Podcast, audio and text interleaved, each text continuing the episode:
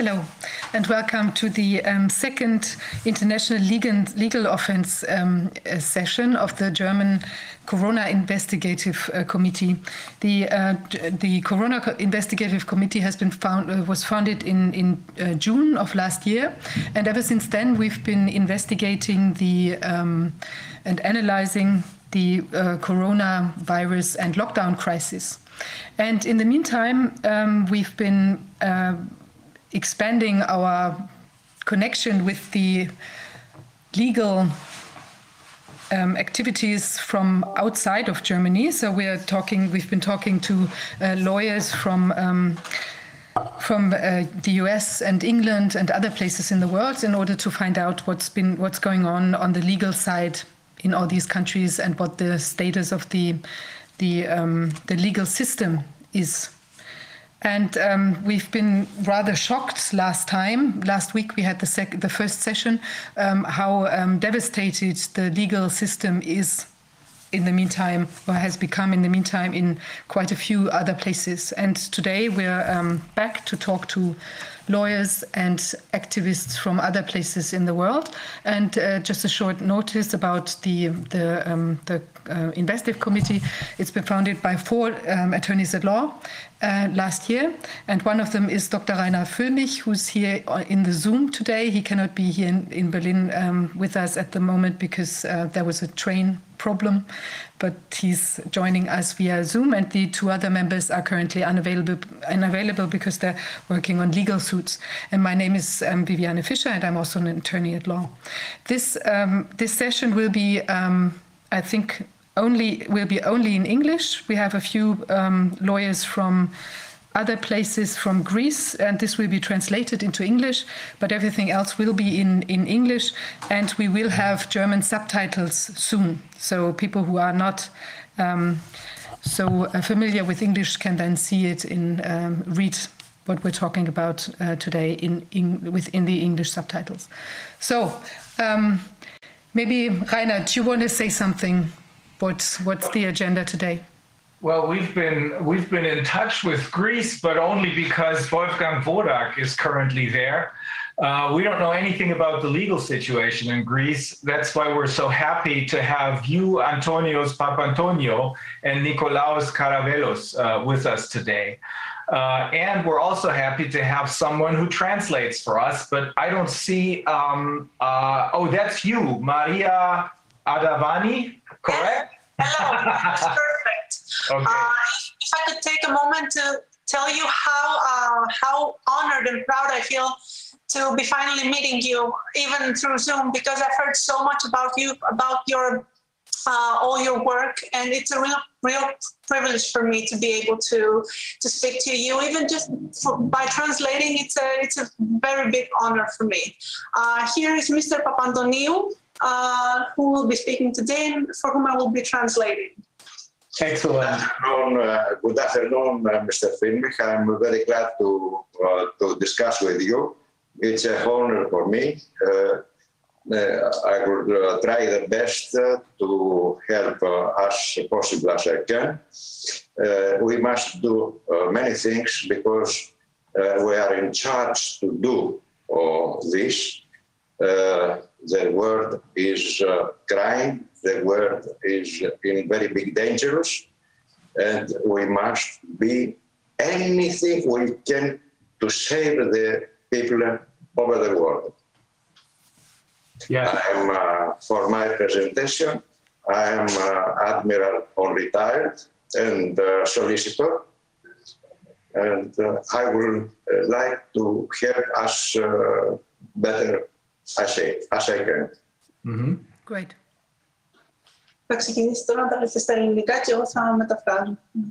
Okay, he, um, Admiral will start speaking in Greek and I'll be trying to translate as accurately as possible. Okay, Okay? great. Excellent. okay. Ε, λοιπόν, ε, έχουμε ένα διεξαγωγή ενός παγκόσμιου πολέμου We're in uh, international war. In the, in, uh, uh, during an international war is being waged here, ο οποίος πραγματοποιείται με διαφορετικά όπλα από ό,τι συνήθως. which is taking place in, with different arms than usual. Ε, το όπλο το, αυτής της περίοδου είναι ο φόβος από ιατρικό ε, πρόβλημα The main weapon here is, uh, you know, from scientific and medical uh, point of view, fear, και ο στόχος είναι τα ανθρώπινα δικαιώματα και ο ίδιος ο άνθρωπος σε όλο τον κόσμο. and the ultimate goal, let's say the ultimate victim here, are um, people and their rights throughout the world. Συνεπώς ε, πιστεύω ότι αυτό, αυτή η κατάσταση είναι πολιτικό πρόβλημα και όχι ιατρικό ούτε νομικό και θα λυθεί με πολιτικά κριτήρια. Therefore, Admiral believes that uh, this is mostly a political problem, not a medical problem, not a legal problem, but a political one, and will be solved by political means. Αυτή τη στιγμή καταργούνται τα ανθρώπινα δικαιώματα παντού de facto Right now, all human rights are being abolished de facto, και επιχειρείται η κατάργησή τους και de jure and their abolition is being attempted even de jure, έτσι ώστε ο άνθρωπος να αποτελεί πλέον στο μέλλον ένα αντικείμενο για χρήση. so that people will be used as, as objects just for use in the, in the near future. Σε αυτή την κατάσταση, In these conditions, under these conditions, εκείνο που εισηγούμε what I'm suggesting είναι η δημιουργία ενός διεθνούς οργάνου is the creation of international organization, more like an instrument αντίστασης των λαών for uh, the people's resistance σε απάντηση της παγκόσμιας επίθεσης as a response to the international attack, την οποία αυτός δέχεται uh, which they suffer, και μάλιστα από τις κυβερνήσεις τους and mostly on behalf of the governments που έχουν αναλάβει την εξόντωσή του who have taken action for its annihilation στα πλαίσια της νέας τάξης πραγμάτων όπως την διαφημίζουν. uh, in a, let's say, more like a frame of the New World Order as advertised. Οργανωτικά το διεθνές αυτό όργανο αντίστασης This international organization's instrument, θα πρέπει για να μπορεί να λειτουργεί ευέλικτα in order for it to be uh, functional and flexible, να ορίσει μια γραμματεία ή ένα εκτελεστικό βραχίωνα uh, will need to have a, a secretariat or, uh, or more like an administrative uh, function άμεσων παρεμβάσεων for immediate actions, υποστηρικτικών των κοινωνιών supporting societies, όπως και σε διεθνείς, ε, με παρεμβάσεις και σε διεθνείς οργανισμούς. along with interventions in international organizations.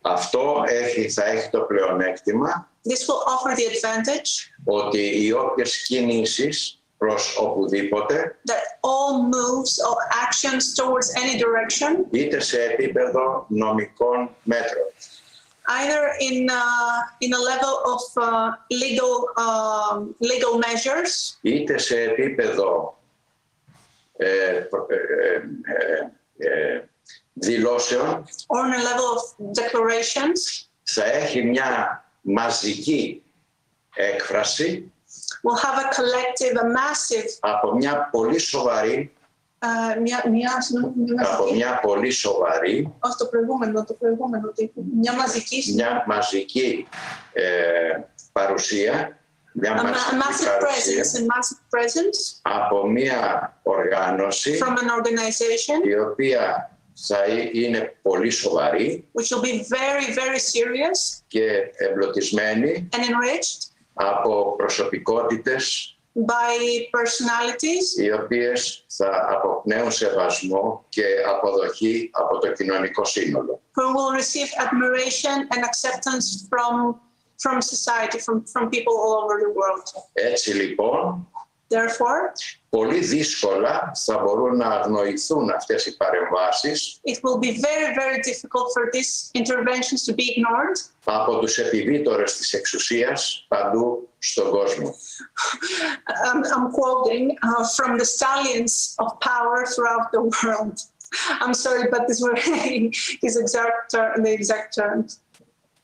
Ε, θα πρέπει λοιπόν να δούμε και κάποια πρακτικά ζητήματα όπως εντοπισμό όσων μέσων μαζικής εξ- ενημέρωσης μπορούμε να εντοπίσουμε για να έχουμε μία πρόσβαση We will have to consider uh, trying to find uh, means of um global um, uh, and, uh, μέσω μαζικής ενημέρωσης, ναι, of uh, global information, uh, press, ραδιόφωνα, radio, τηλεοράσεις, radio, TV, τύπο. every, every, every possible means, every, uh, everything uh, in their power to, για να μπορούμε να απευθυνθούμε μαζικά όσο μπορούμε περισσότερο στο, στους λαούς. in order for us to be able to address people all over the world in the, in the, in the best possible way. Επίσης θα πρέπει να δούμε και εάν υπάρχει δυνατότητα και με ποιο τρόπο Furthermore, we have to consider if there's a possibility and in which way να αποκτήσουμε και μια οικονομική δυνατότητα we will have the financial means που θα παρουσιαστεί για, ε, που θα χρειαστεί για κάλυψη κάποιων δαπανών οι οποίες θα είναι αναπόφευκτες. for the necessary costs, in order to cover necessary costs. Ε, αυτά ήθελα να πω με λίγα λόγια για να μην ε, πάρω χρόνο. Μπορούμε να τα συζητήσουμε ε, ευρύτερα σε μια άλλη, μια επόμενη συνάντησή μας. Uh, this is, uh, in, in a few words, all I wanted to say. I tried to be as uh, uh, as short as I could, but in any case, we could discuss this another time with uh, with more time, or more and more possibilities to uh, to expand our thoughts. Αλλά θα ήθελα πριν κλείσω να σας κάνω και μια ενημέρωση But before before closing this conversation, I would like to inform you για μια ε, άλλη ευρύτατη ε, κινητικότητα η οποία υπάρχει με τη δημιουργία του Παγκόσμιου Οργανισμού Ζωής for another very very important movement happening here with the creation of the global organization of life με πρόεδρο τον κύριο Τσιορτσιάνη Uh, with Mr. Giorgiani as a president; Και την Ελλάδα ε, ο- ε, σαν ιδρυτικό μέλος του Παγκόσμιου Οργανισμού Ζωής που βαφτίστηκε εδώ στο συνέδριο που κάναμε το Σεπτέμβρη το Διεθνές από τον κύριο Τζιορτζιάννη and Greece as a founding member. And uh, this organization was baptized here in Greece at the convention where Mr. Giorgianni gave, gave its name as a Global Organization of Life. After my suggestion in the convention. Και αυτή τη στιγμή είναι έτοιμο το καταστατικό. And right now the, the founding text is ready. Η διακήρυξη the declaration. Υποθέτω ότι ο κύριος Φούλμιχ είναι ήδη σε επικοινωνία μαζί του και το γνωρίζει. I suppose that Mr. Filme is uh, already in contact with him and is aware of this. Και θέλω να ενημερώσω ότι μέχρι τώρα συμμετέχει σε αυτή την κίνηση And I would like to inform you that right now, uh, a- uh, a participating member in this όλα, organization, όλα τα κράτη της Λατινικής Αμερικής all the members of, the, of Latin America και από Ευρώπη, and from Europe, Γαλλία, France, Γερμανία, Germany, Ολλανδία, Netherlands, Δανία, Denmark, Τσεχία, Czech, Ρουμανία, Βουλγαρία, Bulgaria, Σερβία, Serbia, Ιταλία, Italy, Ισπανία, Αλβανία, Albania, Α- Ελλάδα, Greece, Κύπρος, Cyprus. Σουηδία Sweden, και η Δημοκρατία Νοτιού Αφρικής. Και and the Republic συνεχίζουμε. of, and the Republic of Southern Africa, and so on, so on. Θα είναι πολύ ενδιαφέρον συνεπώς νομίζω I think it will be very interesting ναι, και πολύ χρήσιμο and very useful το να συνδεθούν οι προσπάθειες αυτές που έχει ξεκινήσει ο φίλτατος κ. Φίλμιχ και η ομάδα του for these efforts initiated by Mr. Filmic και uh, με τον Παγκόσμιο Οργανισμό Ζωής που είναι σε μια πλήρη εξέλιξη with the Global Organization of Life, which is in uh, full development, με στόχο να αποκτήσουμε μια πολύ μεγάλη δυνατότητα μαζικών παρεμβάσεων υψηλού επίπεδου aiming at gaining the possibility of massive uh, interventions για να βοηθήσουμε τους λαούς να απαλλαγούν από τα καθεστώτα αυτά τα οποία τον εξουσιάζουν. In order for us to help people get rid of uh, suppressing oppressive regimes και να μπορέσουμε να μεταβούμε and be able to transcend. στη δημοκρατία όπως τη δίδαξε ένας μεγάλος φιλόσοφος αρχαίος. In democracy as taught by a, uh, a very important uh, Greek philosopher, ο Ισοκράτης Isocra- Socrates, με τρεις λέξεις. with three words Ισοκρατία, Socrates, Socratia, ισονομία, equality uh, regarding law. ισηγορία. Sigoria means uh, having the same right in speech. Σας ευχαριστώ πάρα πολύ για την πρόσκληση- Research. Thank you very much, for your invitation. And thank you very much myself. Yes, thank you. We, um, of course, we have spoken to Angelo Giorgianni twice on our Corona Committee. And of course, we're aware of his global organization uh, for life. Um, I don't know any of the details yet but um, I'll be I'll, I'll, I'll be most interested in learning about the details. Um, what we have been concentrating on thus far, because all of the founding members of the Corona Committee are lawyers, uh, is the legal efforts that we can um, engage in. And um, we have spoken to a number of, of um, lawyers from pretty much all over the world trying to connect with each other. Um, we believe that we need an international legal effort. We need uh, to file as many complaints as possible that attack the foundation of all this uh, because we've spoken, we know that a lot of people are wasting their time uh, discussing whether or not the measures make any sense, uh, whether they're proportionate. That is not, I believe, that is not the right way to attack. The right way to attack is go for the foundation, and the foundation are those two lies that were invented to the, the false statements of facts that were invented by Drosten here in Germany on behalf of the WHO, which then recommended it to the rest of the world meaning there's asymptomatic infections. We know there aren't. And that his test, the Drosten test, which started everything, that his Drosten test can tell us something about infections. Now, that is very concrete, and we believe we can handle this. We can use the, these uh, two avenues of attack in any court in this world, and that's because all of the measures all of the measures, no, no matter where they have been taken, in Namibia, in South Africa, in China, everywhere, were based on these two false statements of fact. Attack these false statements of fact, plus the personality, the person who invented this, um, and this whole house of cards will collapse.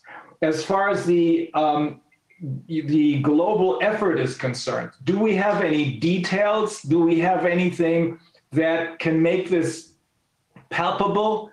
Or is this thus far a plan which hasn't really come into effect yet?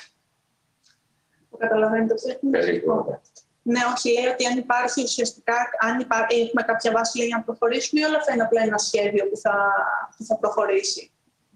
Πιστεύω ότι από εξαρτάται να τα βάλουμε σε διαδικασία οργανωτικής δομής.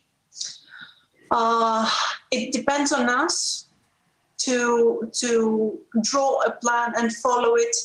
But we need a, a structure. Uh, we need a structure. We need uh, a mechanism in order for it to work.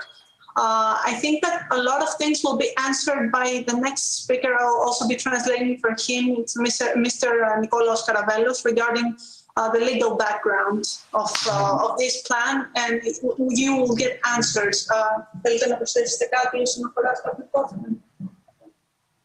Όχι. Ε, Υπάρχουν δύο, υπάρχουν δύο οδοί. Μία οδός είναι το να πέσει ουσιαστικά το, το οικοδόμημα των ασυμπτωματικών και το άλλο είναι η, η επίθεση στο πρόσωπο του ατόμου το οποίο έχει ξεκινήσει όλη αυτή την ιστορία. Πιστεύετε ότι υπάρχει... είναι, είναι και τα δύο. Ταυτόχρονα πρέπει να γίνουν και τα δύο. Μμμ. Γιατί συνδέεται το πρόσωπο, συνδέεται με το σύστημα. Το σύστημα εξυπηρετείται από το πρόσωπο. Mhm.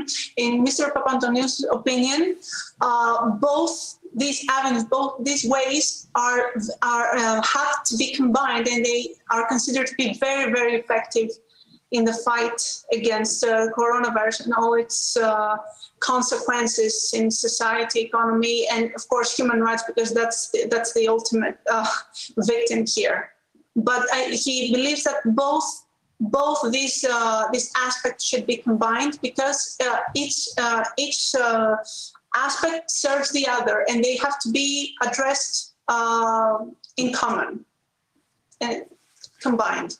Um, can you give us a little bit of an overview? What what's the situation like in Greece at the moment? I mean, are you in a lockdown? Do you have a lot of uh, virus activity going on, or like um, simulated, or I don't know? Like, what is the status? Are you locked in your houses, or what's the what's the situation? Ποια είναι η κατάσταση στην Ελλάδα, είμαστε σε lockdown, έχουμε η επιδημία σε τι, σε τι επίπεδα κυμαίνεται, αυτές είναι οι απορίες. Η κατάσταση είναι τραγική. The situation is tragic. Υπάρχει μια εξαιρετικά ε, ε, σκληρή έως εγκληματική αντιμετώπιση των πολιτών. There is a brutal uh, uh, treatment, say, of people here in Greece. Είναι υποχρεωμένοι να δηλώνουν την όποια μετακίνησή τους They have to declare their every move σε ορισμένη απόσταση από το, την κατοικία τους. to a certain distance from their uh, domicile. Αποκλείουν τα παιδιά από τη μάθηση στα σχολεία.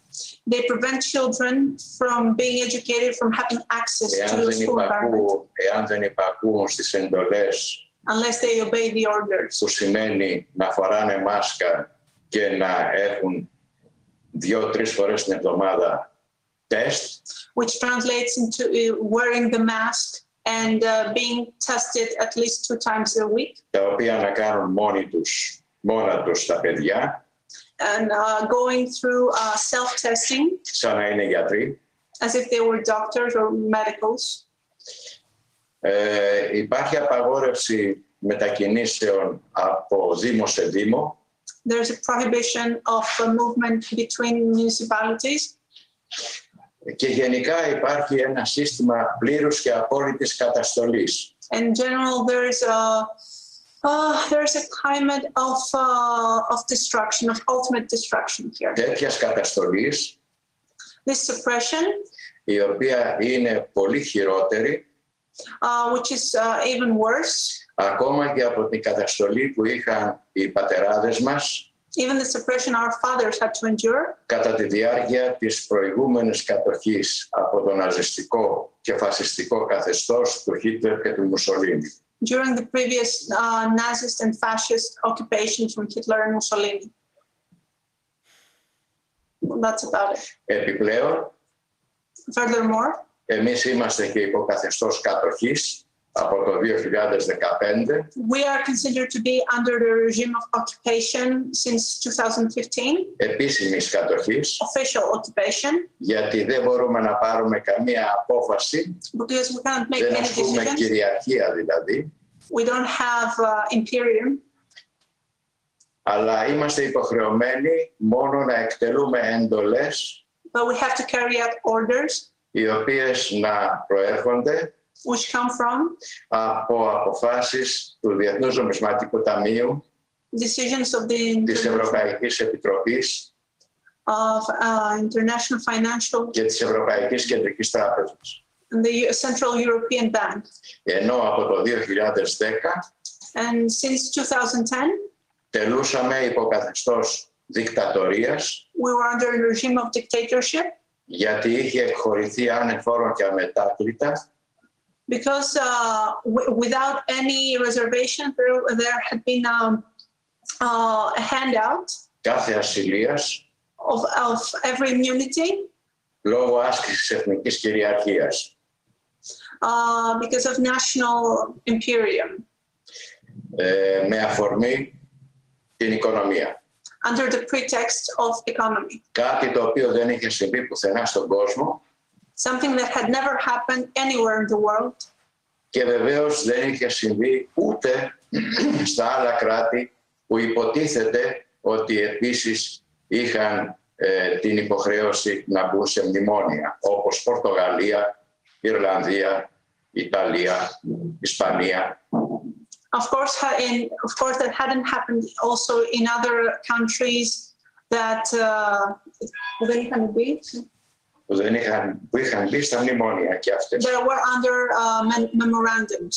Και γενικά από τότε κάθε ελευθερία ήταν απαγορευμένη. And in general, every freedom was limited. Ελευθερία κίνησης, Uh, freedom of movement, ελευθερία εκδηλώσεων, freedom of διαμαρτυρίας, demonstrations, ε, με πολύ βίαιη και σκληρή αντιμετώπιση όσες φορές επιχειρήσαμε απλώς να διαμαρτυρηθούμε. Let us let us not let us not veer off too far into the past. We are well aware of what happened, and I agree with you that that was probably the first takeover of a country by private institutions. That was the precursor of what we are seeing right now. Um, and I agree absolutely that this should never have happened.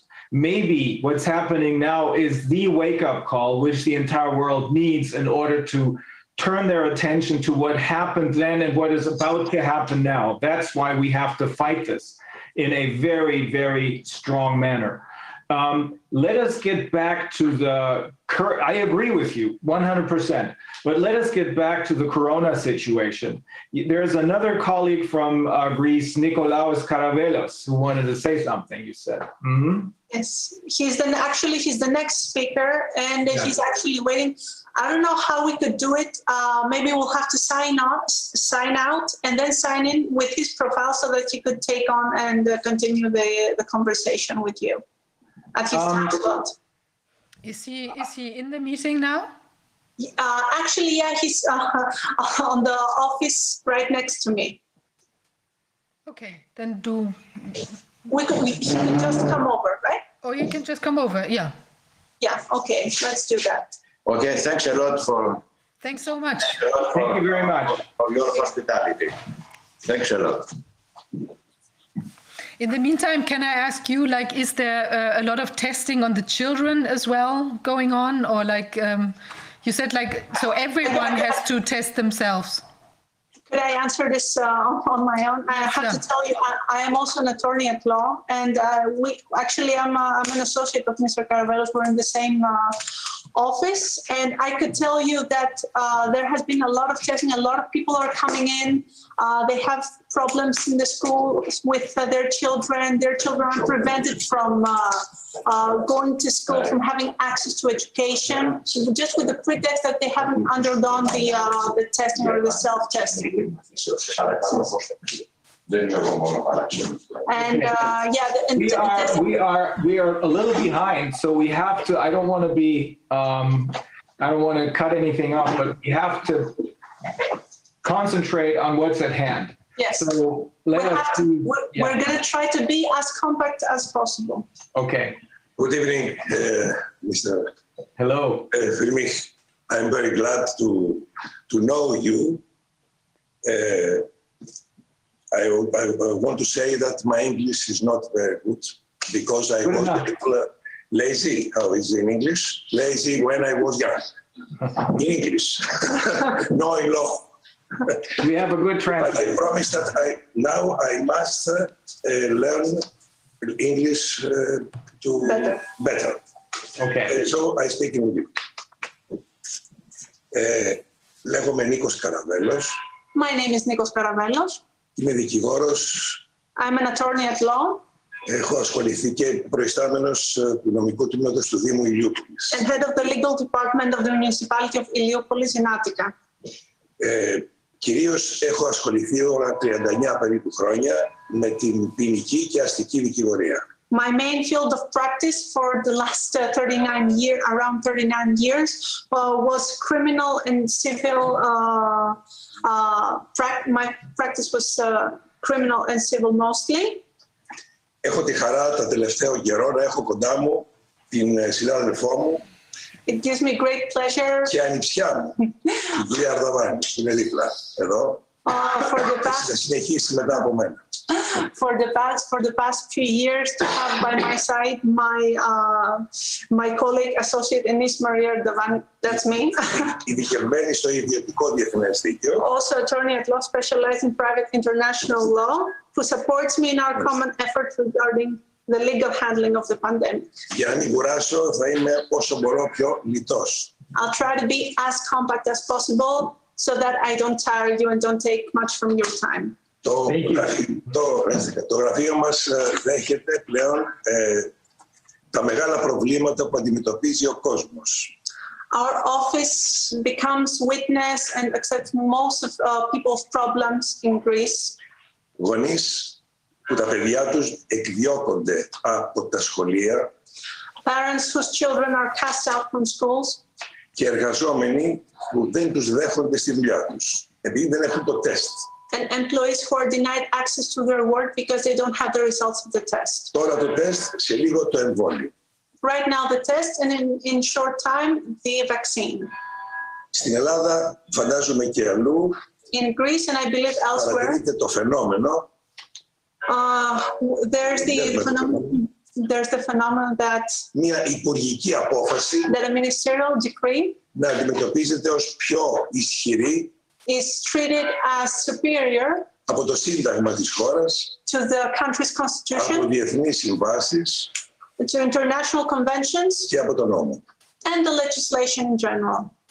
Θα ήθελα να πω ότι στο δικό μου πεδίο όταν χρειάστηκε να δηλώσω ότι θα έπρεπε να μην πιεστεί, μου απήντησε ο διευθυντής του σχολείου παρότι είπα ότι η ιδιότητά μου I have to tell you that uh, in my case, when I uh, when I asked the principal of my uh, child's, my son's uh, school to to to prevent people from uh, being suppressed into uh, having their children tested in order to attend uh, to attend school, he replied that I am funny and that I say that I say funny things.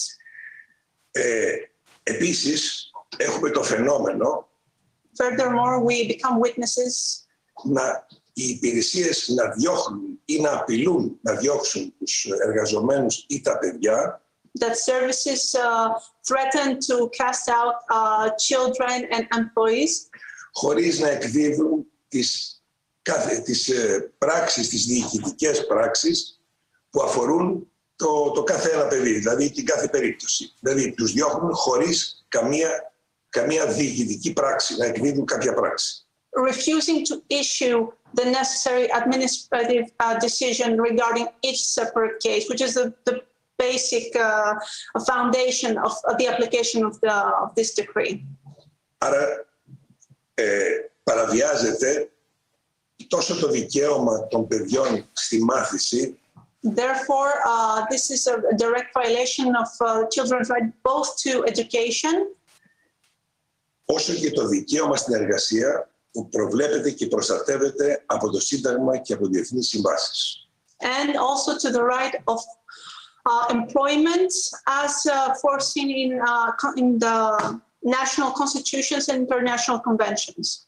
Θα πω και τούτο για να τελειώσω αυτό το, το τμήμα, ότι πριν από μερικές μέρες σε ένα, στη Βόρεια Ελλάδα, στις Σέρες, I have uh, to add also that a few days ago in uh, the northern part of Greece, in Ceres, ε, καταδικάστηκε και, και οδηγήθηκε στις φυλακές there has been a conviction and incarceration ε, άτομο που δεν φορούσε μάσκα. of an individual who was not wearing uh, his mask Επειδή ήταν η δεύτερη φορά που δεν τη φορούσε. because it was the second time that he was caught not wearing it.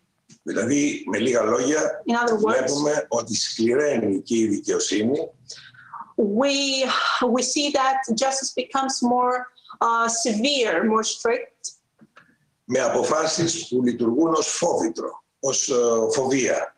with decisions that cause fear, that they the, that they and and uh, create uh, create terror. Legal terror. Τώρα, για την περίπτωση του κυρίου Ντρόστεν, που αναφέρεται στο ερώτημα μέσα, As far as Mr. Drosten's case, as as asked in your email, νομίζω ότι κάθε χώρα έχει το δικό της Ντρόστεν. I strongly believe that each country has their own Drosten. Εμείς έχουμε και δικούς μας Ντρόστεν εδώ. We also have our own Drostens, our local Greek Drostens. Και μάλιστα το δικό μας, η δική μας κυβέρνηση έβγαλε νόμο And our government has uh, issued a law όπου οι διάφοροι κύριοι Ντρόστεν εδώ where all Mr. Drostens δεν έχουν καμία ποινική αστική ευθύνη have no civil or, or criminal responsibility. και το κυριότερο, και εδώ Mostly. πρέπει να προσεχθεί, να προσεχτεί αυτό, And it has been noted that δεν καλούνται ούτε ως μάρτυρες. they cannot even be uh, summoned as witnesses. Αν αύριο δηλαδή θελήσει κάποιος If someone wants to, να κάνει μια μήνυση εναντίον κάποιου πολιτικού προσώπου, to file a lawsuit against a political, uh, έχει δικαίωμα ο αντίστοιχος κύριος Ντρόστεν, συγγνώμη που χρησιμοποιώ αυτή τη λέξη, it's Mr. Drosten, he's sorry that he's using the name, but he, he wants to, να μην καταθέσει ως μάρτυρας. he has the right not to testify as a witness. Αυτό κατά την άποψή μου δείχνει As far as I'm concerned, this shows that, ότι φοβούνται. that they're afraid.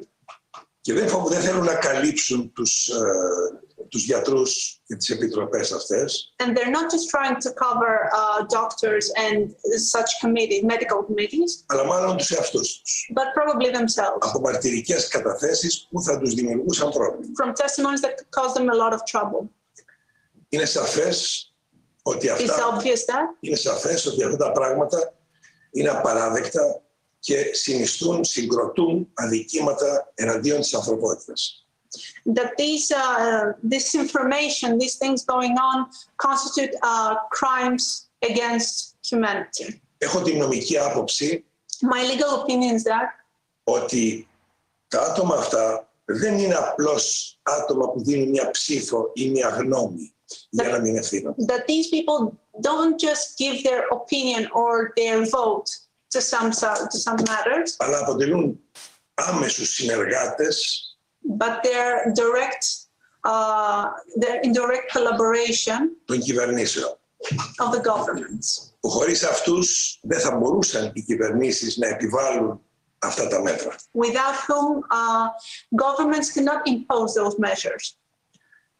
Ε, α- ακριβώς αυτό προκύπτει, φαίνεται, και από τις δηλώσεις των κυβερνητικών παραγόντων This is also verified by the declarations of the uh, political uh, personalities here in Greece ότι ακολουθούν τις απόψεις των γιατρών. that they follow the opinions of doctors. Άρα λοιπόν πιστεύω ότι οποιαδήποτε ποινική εμπλοκή, μάλλον ποινική, πρέπει οι άνθρωποι αυτοί να οδηγηθούν στη δικαιοσύνη κάποια στιγμή. Είναι Therefore, άποψή μου. therefore, I believe that these people should be uh, judged, should endure a trial and be tested and checked for their deeds.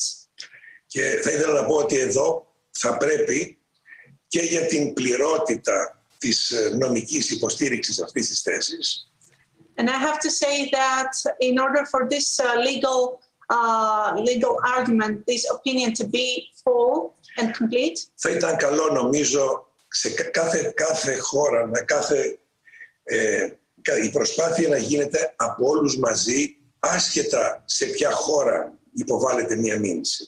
it would be useful that everyone collaborates, no, uh, no matter where a lawsuit is filed or a legal action, αφού βέβαια εγκριθεί το κείμενο κάθε νομικής ενέργειας από όλους. Είναι φυσικό. What if you if you um, if you file a lawsuit? If you go, for example, into a civil court of law, what do you do? What what do you base your legal argumentation on? What facts do you attack? λέει ότι αν πάμε σε αστικό δικαστήριο ή σε οποιοδήποτε δικαστήριο, ποιο είναι το βασικό μας νομικό επιχείρημα; Το βασικό νομικό μας επιχείρημα είναι Our basic and fundamental legal argument is that ότι οι πράξεις που εφαρμόζονται είναι κόντρα στο Σύνταγμα και στις διεθνείς συνθήκες. that these decrees and everything imposed and applied as legislation is unconstitutional. Έχουμε ευθεία παραβίαση, δηλαδή κανόνων και του εσωτερικού μας δικαίου, αλλά και διεθνών συνθήκων.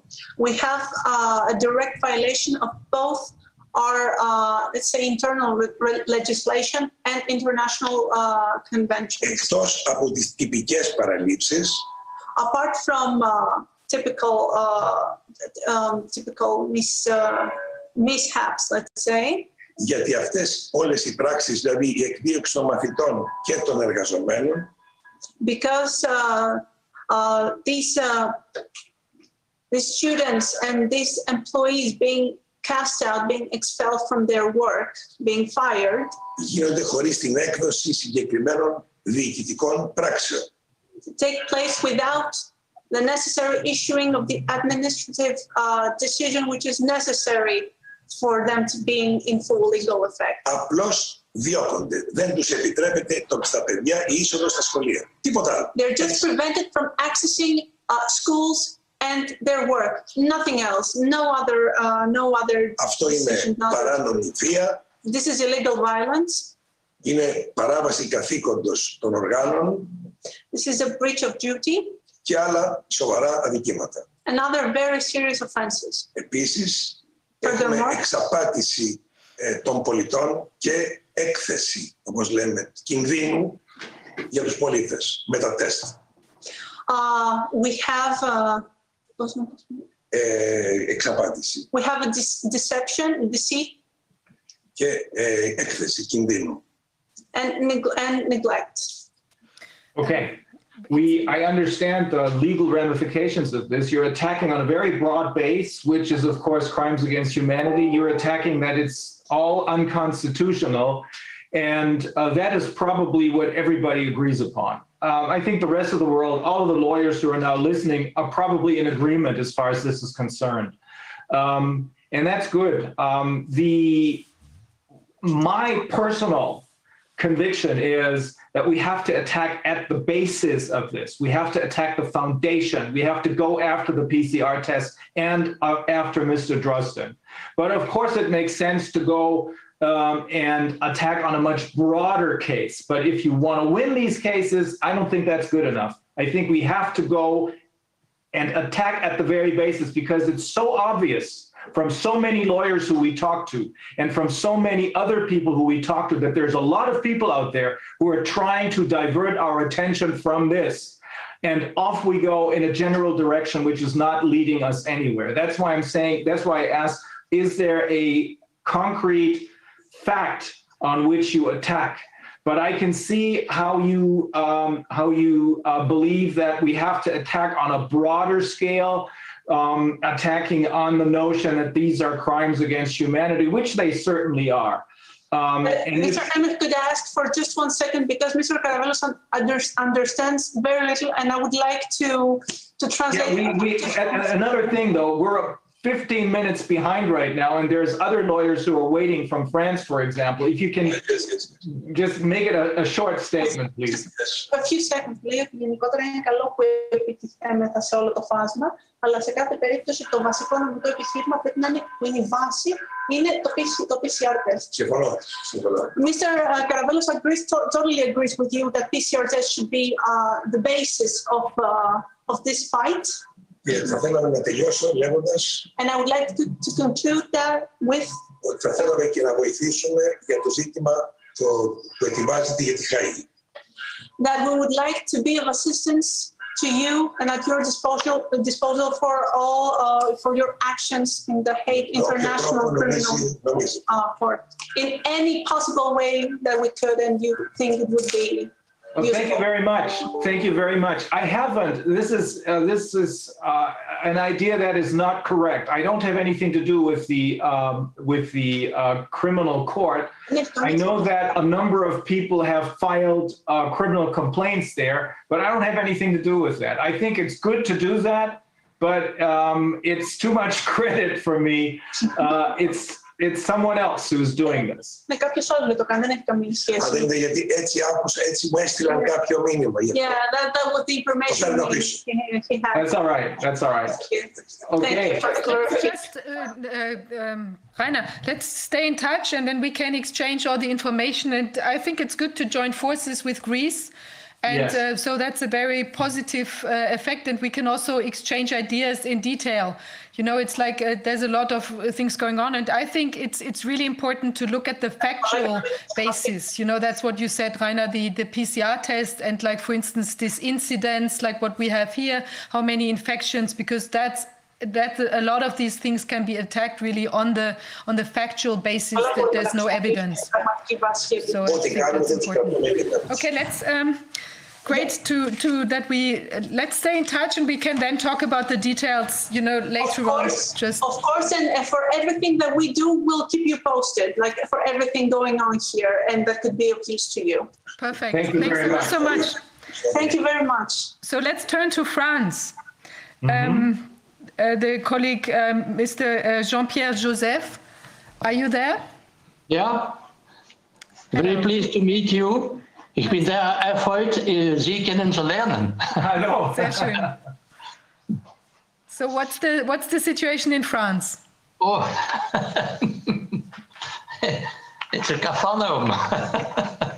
so we have, uh, we are going to raise uh, many actions. Uh, first, the, um, uh, the class action against abu- abusive confinement uh, on the basis of a rigorous PCR test. The hearing will take place on the, the 6th of May at the Court of Paris, the Civil Court of Paris. It's Virginie who takes care of it. We have about 1,300 uh, applicants. Oh wow. Wow. And with, um, with Jean-Luc, we, we have prepared a national procedure to attack the order of um, medical doctors um, with, uh, which threatened to, to, to withdraw the, the authorization to practice the doctors who wanted to treat and uh, to treat the COVID. Um, we we knew uh, since the beginning that there were um, at least three uh, world therapy that everybody knows: um, chloroquine, C vitamin, uh, Artemisia annua, and iver- ivermectin. Many doctors inform the government of this therapy, and the government refuses uh, to authorize, and uh, and all was forbidden.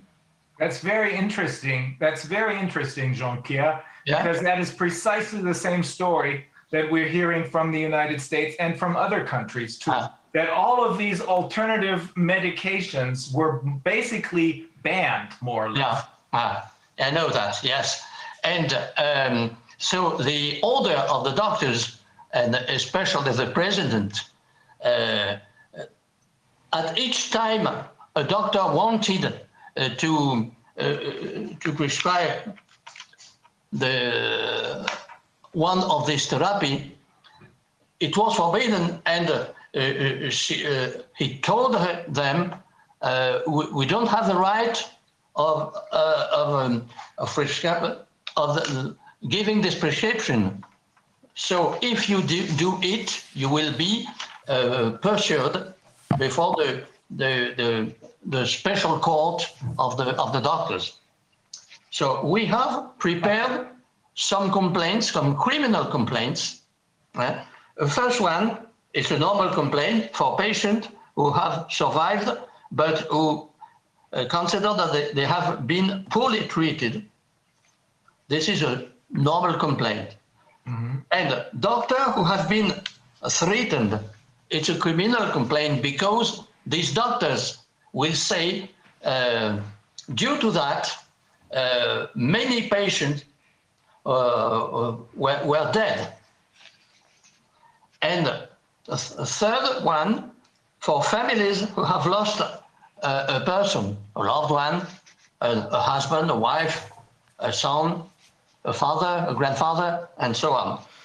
It is also a criminal complaint be, uh, against the president of National Doctors Order, and this will uh, be well, this will arise, will be launched next week. Super. And we hope that ma- uh, many, many people uh, will, will uh, join us. Doctors, patients, families, we, we, we, we are waiting for uh, hundreds or thousands of persons. That's excellent. Uh, you are cooperating with Jean-Luc, is that correct? Yeah, yeah. Okay. Everybody knows Sarek. and myself, I had another idea. In my town, uh, now I live in Grenoble uh, since uh, a long time. When I was young, I was in Alsace. That's why you speak German. Yeah. Heb een veel vacation. So- Not really. So I didn't, I didn't know that France has uh, class actions. Is that really a class action or is Yeah. this? Yeah, what is yeah. it? Yeah, Uh-huh. yeah, yeah. And in my town, uh, I, I, I, I am going to to raise an action, a special action, in which I I will grant the civil uh, the president of the civil court to authorize a- about 100 persons not to wear the mask on the street. The- this action has no precedent. So I don't know how he will uh, react, but I hope that uh, on the neighbor courts, a lot of colleagues will do the same. I contact uh, some colleagues of neighbor courts of Valence, Chambéry in Savoy, uh, Avignon, and Lyon. And so the purpose is uh, to, uh, to, to raise action because before all the civil courts of France. That makes a lot of sense. I Yeah. think that is precisely what we're trying to do here too. Do you have enough colleagues who will cooperate with you? Or how many lawyers are there in France? For the moment, I, I- I don't know exactly. I have some colleagues with, uh, who are interested, but most of them for the moment are afraid of the virus. yeah, same story all over. They the believe, world. they believe that the virus will, will, will kill them. Mhm, And so they wear the mask until the eyes. mhm. And How uh, many? Um, can I ask, Monsieur uh, Joseph? So, what is the just a, a quick overview? What's this? What's the situation there in France? Do you have a, a lockdown? Is there a lot of Yeah. like incidents We- of, of we the have a virus? lockdown, uh, uh, until uh, next Monday. and then continuing, But- I guess. But next Monday, uh, we will have to go to bed at seven o'clock. Oh my God. Is that so? I don't respect that. Do people respect that? And if they don't, is the police? Is are they? Uh, you you may have seen pictures of the German police, Yeah. uh, who in some instances, or in Brussels or in the Netherlands, some members of the police, not many, but some members of the police are extremely brutal when it comes to um, going after the people who, in their view, violate these rules and regulations. Do they? Do you have that in in France as well? Yeah, yeah. It depends of towns. In Grenoble, they they control just a bit, not not very much. Uh, myself, uh, I go I go home at about uh, ten o'clock, sometimes eleven o'clock, and I don't uh, I, I don't uh, meet any control. Yeah, well, it, the reality is that if we all of us stood up and uh, decided we're not going to follow these orders anymore, of course, there's not enough police, there's not enough soldiers, there's not enough of the other side to control us. But people have to understand this first.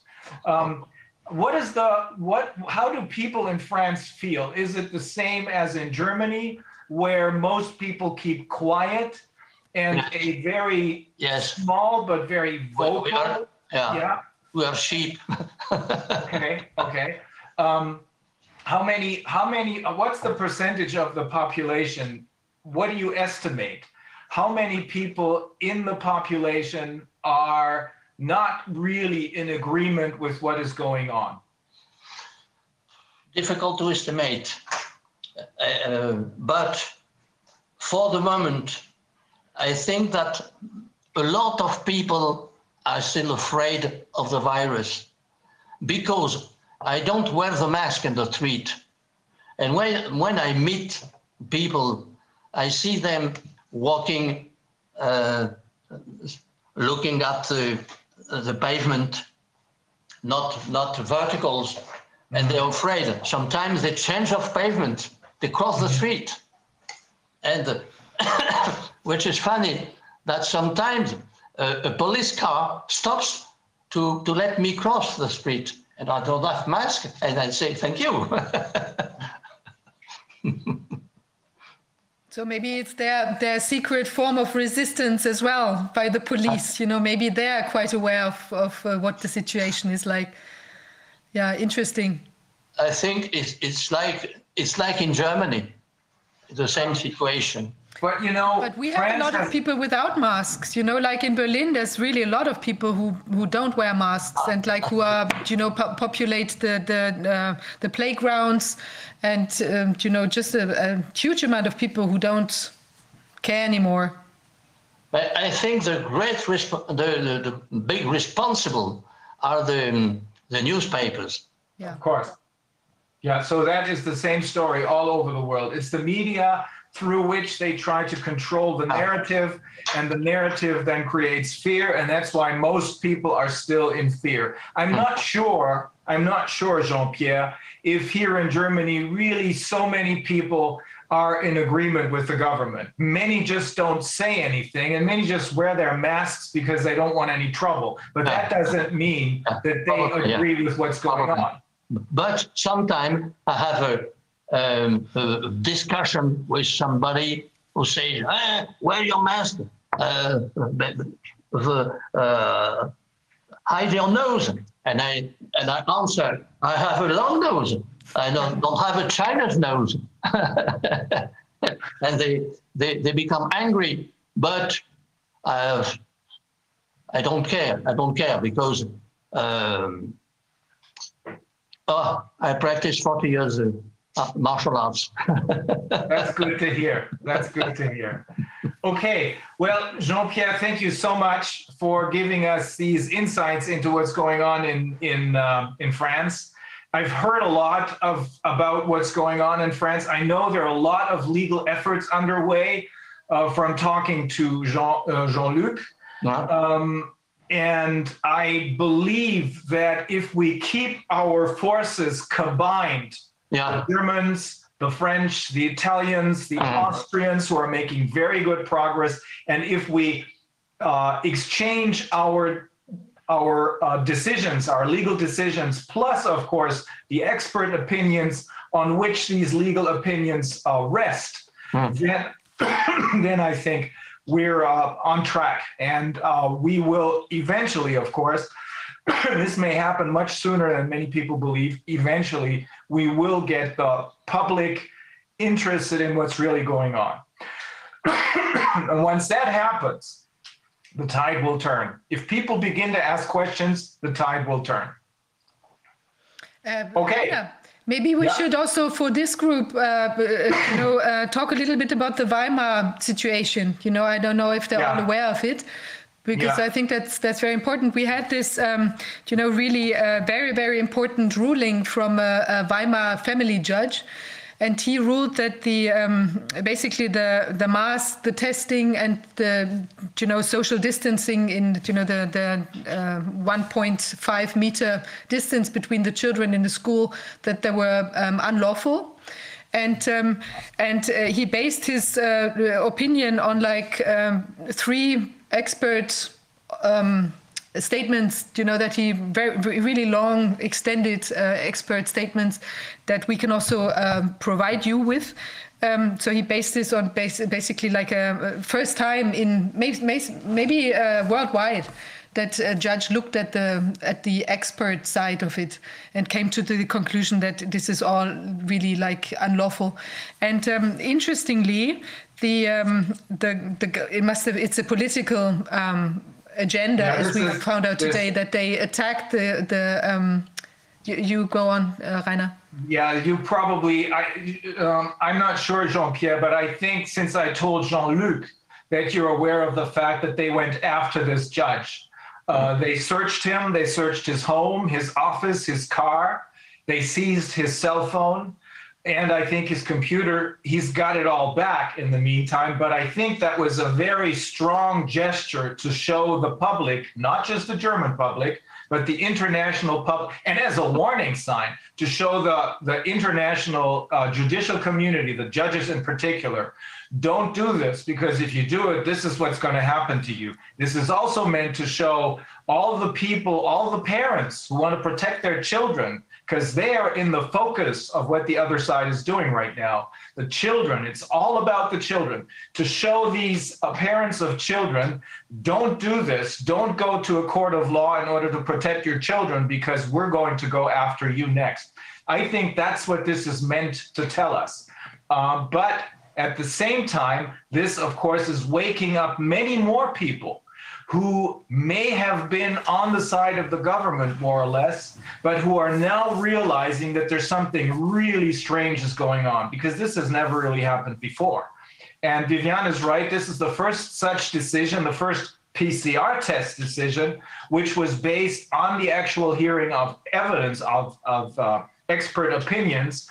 Uh, the other two from uh, Portugal and from Vienna were also excellent decisions, but this is the first one that's based on real evidence. And that's why it's so dangerous because the rest of the world can use it, and the rest of the world is using it. Okay, well, thank you again, Jean Pierre. Um, I don't know if uh, Tom Renz is with us yet um, because he's next in line. Or is there something that you wanted to tell us that I uh, I didn't that that you need some more time for, Jean Pierre? No, I don't. I don't need some some more time. Okay. Like the song of the Beatles, it won't be long. okay, good. Okay, well, thank you very much again. Uh, Tom, are you with us? Tom Renz? Not yet, it seems. Huh. Um,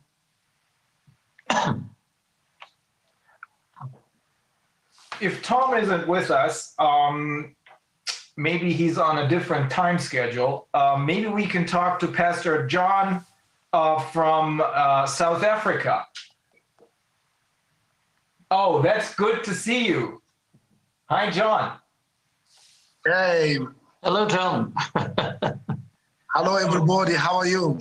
Oh, we're under the circumstances, we're in pretty good shape. I, I know that there are a lot of people out there who are in much worse shape than we are, even though the pressure that is being applied on us and the pressure that they're trying to use in order to stifle the German courts of law is pretty extraordinary.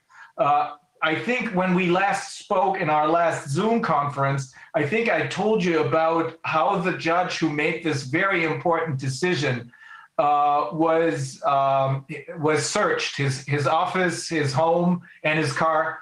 Uh, they were all searched, and his cell phone and his computer were seized. I think I told you about this, right? Yes, I remember that. Yeah. But what it also tells us is that the other side is extremely worried about these things because if you get many more such decisions that tell you courts of law that tell the people that the PCR test cannot tell you anything about infections and that there are no asymptomatic infections. The more decisions you get like these, the more people will understand that they have been fooled. Um, can you tell, because of course we spoke, I know a little bit because you told me a little about what's going on in South Africa and in the rest of the continent, but can you uh, tell our viewers what the situation is like and what kinds of legal efforts are being uh, taken in order to uh, counter this? Thank you very much, and greetings to everybody. And thank you for standing up for justice, for righteousness, for the good of men all around the world. We are in, in a Christian circle, what is called, we are in what is called the last days. And from the scriptures, we learn that wickedness will increase in these last days. That means people will be more wicked, more evil. We are looking, we are, we are expecting it, but we also know that we can restrain some of the things that these wicked people are planning. In South Africa, they have used that PCR test to 10 million 625 people. They have tested 10 million.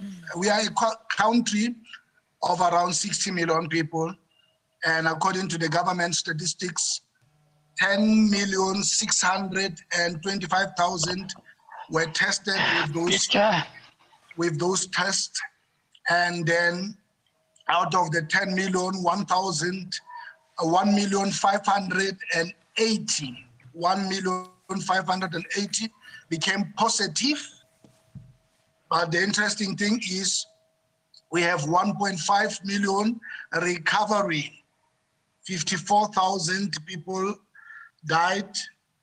And then the current active cases in the Republic of South Africa is plus minus 30,000. And since January, they have vaccinated over 307,000 people. And we are now uh, in what we- call a lockdown level three. God, eh, Um, what happens is gatherings are not allowed to be indoors, not more than 250, outdoors, not more than 500. And then we have a curfew midnight, 12 midnight to 4 a.m. Nobody must be on the streets. And it keeps changing. It keeps changing as it suits them. So these actions or this illegality and unlawfulness acts on behalf of our government led us into forming a- a- an institution called Watchers and Gatekeepers. Because right now we are a constitutional democracy, but since this corona thing started last March, the country is under what is known to be disaster management, national state of disaster, and then they are using disaster management act. So the constitution is a little bit suspended, and this and and and and and and, and what's happening is they are using this disaster Manage- management act which gives them power to lock down the country and do all these illegal things that they are doing. So, as watchers and gatekeepers, we, we started uh, a- a- an action. There have been over 300 cases fighting with one regulation against the other by tobacco companies because they at some point they banned tobacco smoking they banned the selling of liquor. So these organizations have been going now and then to court. The organizations that runs restaurants, small businesses coming together and challenging. And majority of these cases were lost. And then we we discover that in the mind of our justices in the whole country, the government is doing its best in their mind, the judges in the country, the government is doing their best. There is a pandemic in their mind. And even if they're making mistakes there and there, but generally, it's for the well-being of the citizen to be shut down where necessary according to how they so we felt like you were saying now that until we present a case in court that challenged the very root of the beliefs of even the judges. Things like what we took up to ask them if this corona itself is isolated is purified or is in any lab. These are the things that we want them to answer in the court. And then we are also challenging the very act itself, the Disaster Management Act. Because you see, we go to malls, children are back to school, and those who want to go to the beach are going to the beach. There's a lot of freedom. We don't, the government is not supporting any funeral. If there's a funeral, they're not paying for it. So we were questioning what is the definition of disaster? When you say we are under disaster, and then you evoke the Disaster Management Act, what disaster is it? So these are the things that we are going to be taking to the Consti- Constitutional Court because here's the deal. In the in in in in, in, one of the consultation with the senior lawyers, some of them advised us and they are working for government in the military intelligence. They said, in our briefings as lawyers acting on behalf of the government, they said any high court application against any regulation or challenging the very disaster management act itself, they will keep appealing to exhaust, to get us tired, you know, to weary us. They will keep appealing. So he suggested that go directly to the Epic Court, Apex Court, the Constitutional Court, seek audience with the court, because this is a constitutional crisis the freedoms of religion, the freedoms of association, the freedoms of gathering, and the Bill of Rights. All these things are cancelled. So we, we, we, we can approach the Constitutional Court. And the good thing about going straight to the Constitutional Court in the Republic of South Africa is that once the decision has been made there, there's no appeal. Because there was a judgment by another group here where some of the regulations were found to be invalid and unconstitutional. They just ignored the judgment. And then the same group lodged another uh, uh, uh, uh, court application holding the minister in contempt for what they did is instead of rectifying those unlawful, they change to another level. They move from level four to level three and draft new regulations. They don't, you know, they don't comply with the court orders. They they they can move to level two and then they claim there's a peak.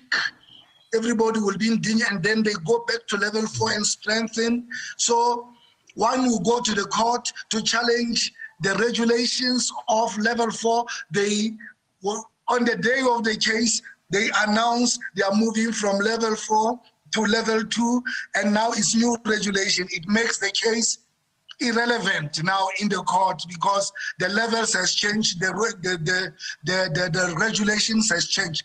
They've been playing that kind of a game. But what we have done, because also we know about the politics in Africa, will require the masses. We are churches. So we are mobilizing and educating our own churches Yeah. all around the country on these matters, on the mask. Uh, as we get the information, we make it known to our people the danger of the mask, you know, continual sanitation, what it does, you, you know. So for us, getting proper scientific evidence from within our teams in these groups will be imperative in that we can pass not things that we pick up from you know google but real things that are research that can be tested that you have the jar the, the, the scientists backing them. Like the case that we, we have a group of lawyers who are representing us but for them to apply the law like we said to you the other day they said we need facts. Can you identify some scientists who are supporting what you are alleging against government? Because they were saying government will come with their own experts, they will come with their own scientists, and then each will present their case before the justices, the, before the bench of the Constitutional Court. Who do you have? And then that's when we started looking for you. for everybody and says because in South Africa, majority of the doctors and the little scientists that we have are at the employment of government. Like uh, uh, uh, Mr. Jimpa uh, was saying, they are afraid. They have signed some confidential agreement and form. They have been made to sign papers after papers, you know, confidentiality. They have been threatened. So down this side is challenging to get experts, but uh, who can come and say, we are we will draft affidavits. This is they talk to us, but they talk to us secretly Yeah. Behind the scene. They don't want to come to the fore. When they realize that we want to really take up this matter, they disappear. So that's what is happening. That is why, as soon as we are connected with people who are ready to support the, the, the, the things that we want to present, that we want to challenge our government before the Constitutional Court to prove that we are under a disaster because we don't think we are under the disaster. There's no military on the street. No, everybody is capable of taking care of themselves. Yeah. So, and, and, and, and also we need clarity as to whether Corona is a pandemic, seeing that in South Africa alone, it has a, a recovery of 95%. Yeah. I mean, without anybody getting medication, 95% are recovery. So does it qualify? These are the things that they, they have to come before the courts, uh, but we need people who are best positioned as scientists to say this doesn't qualify because we believe that. Is it purified? Is it, we heard that it looks like corona is not anywhere in any lab in the world. It's not Yeah. isolated, it's not purified. So the PCR test, what are they for? That what is that is all- the most John, that is I think that is very encouraging to hear that from you because I get the idea that in South Africa and probably I think you hinted at that in much of the rest of Africa as well. Much of the information that the people get they get through the churches. Is that correct? Yes. Yeah, that is so any other informative, any other information that the people are getting in, in, in Africa and South Africa, especially from the television, is pro-government, pro-corona, Yeah. comply, comply, sanitize. You go anywhere, like the gentleman was saying, there are other people when they see you without the mask, they say, hey, why, where's your mask? They will even fight. So we are the only ones who brings a different narrative. And we have the platforms. We have the platforms because we have thousands of churches that we oversee, so we can talk. As long as we get the right information, you know, uh, uh, we can begin to educate the people on the ground. And we are working on uh, uh, establishing, uh, you know, communication channels. We will use some, some, even the YouTube, whatever, even though you know what they are doing, they put down what they don't agree. But word of mouth is working in our churches for us.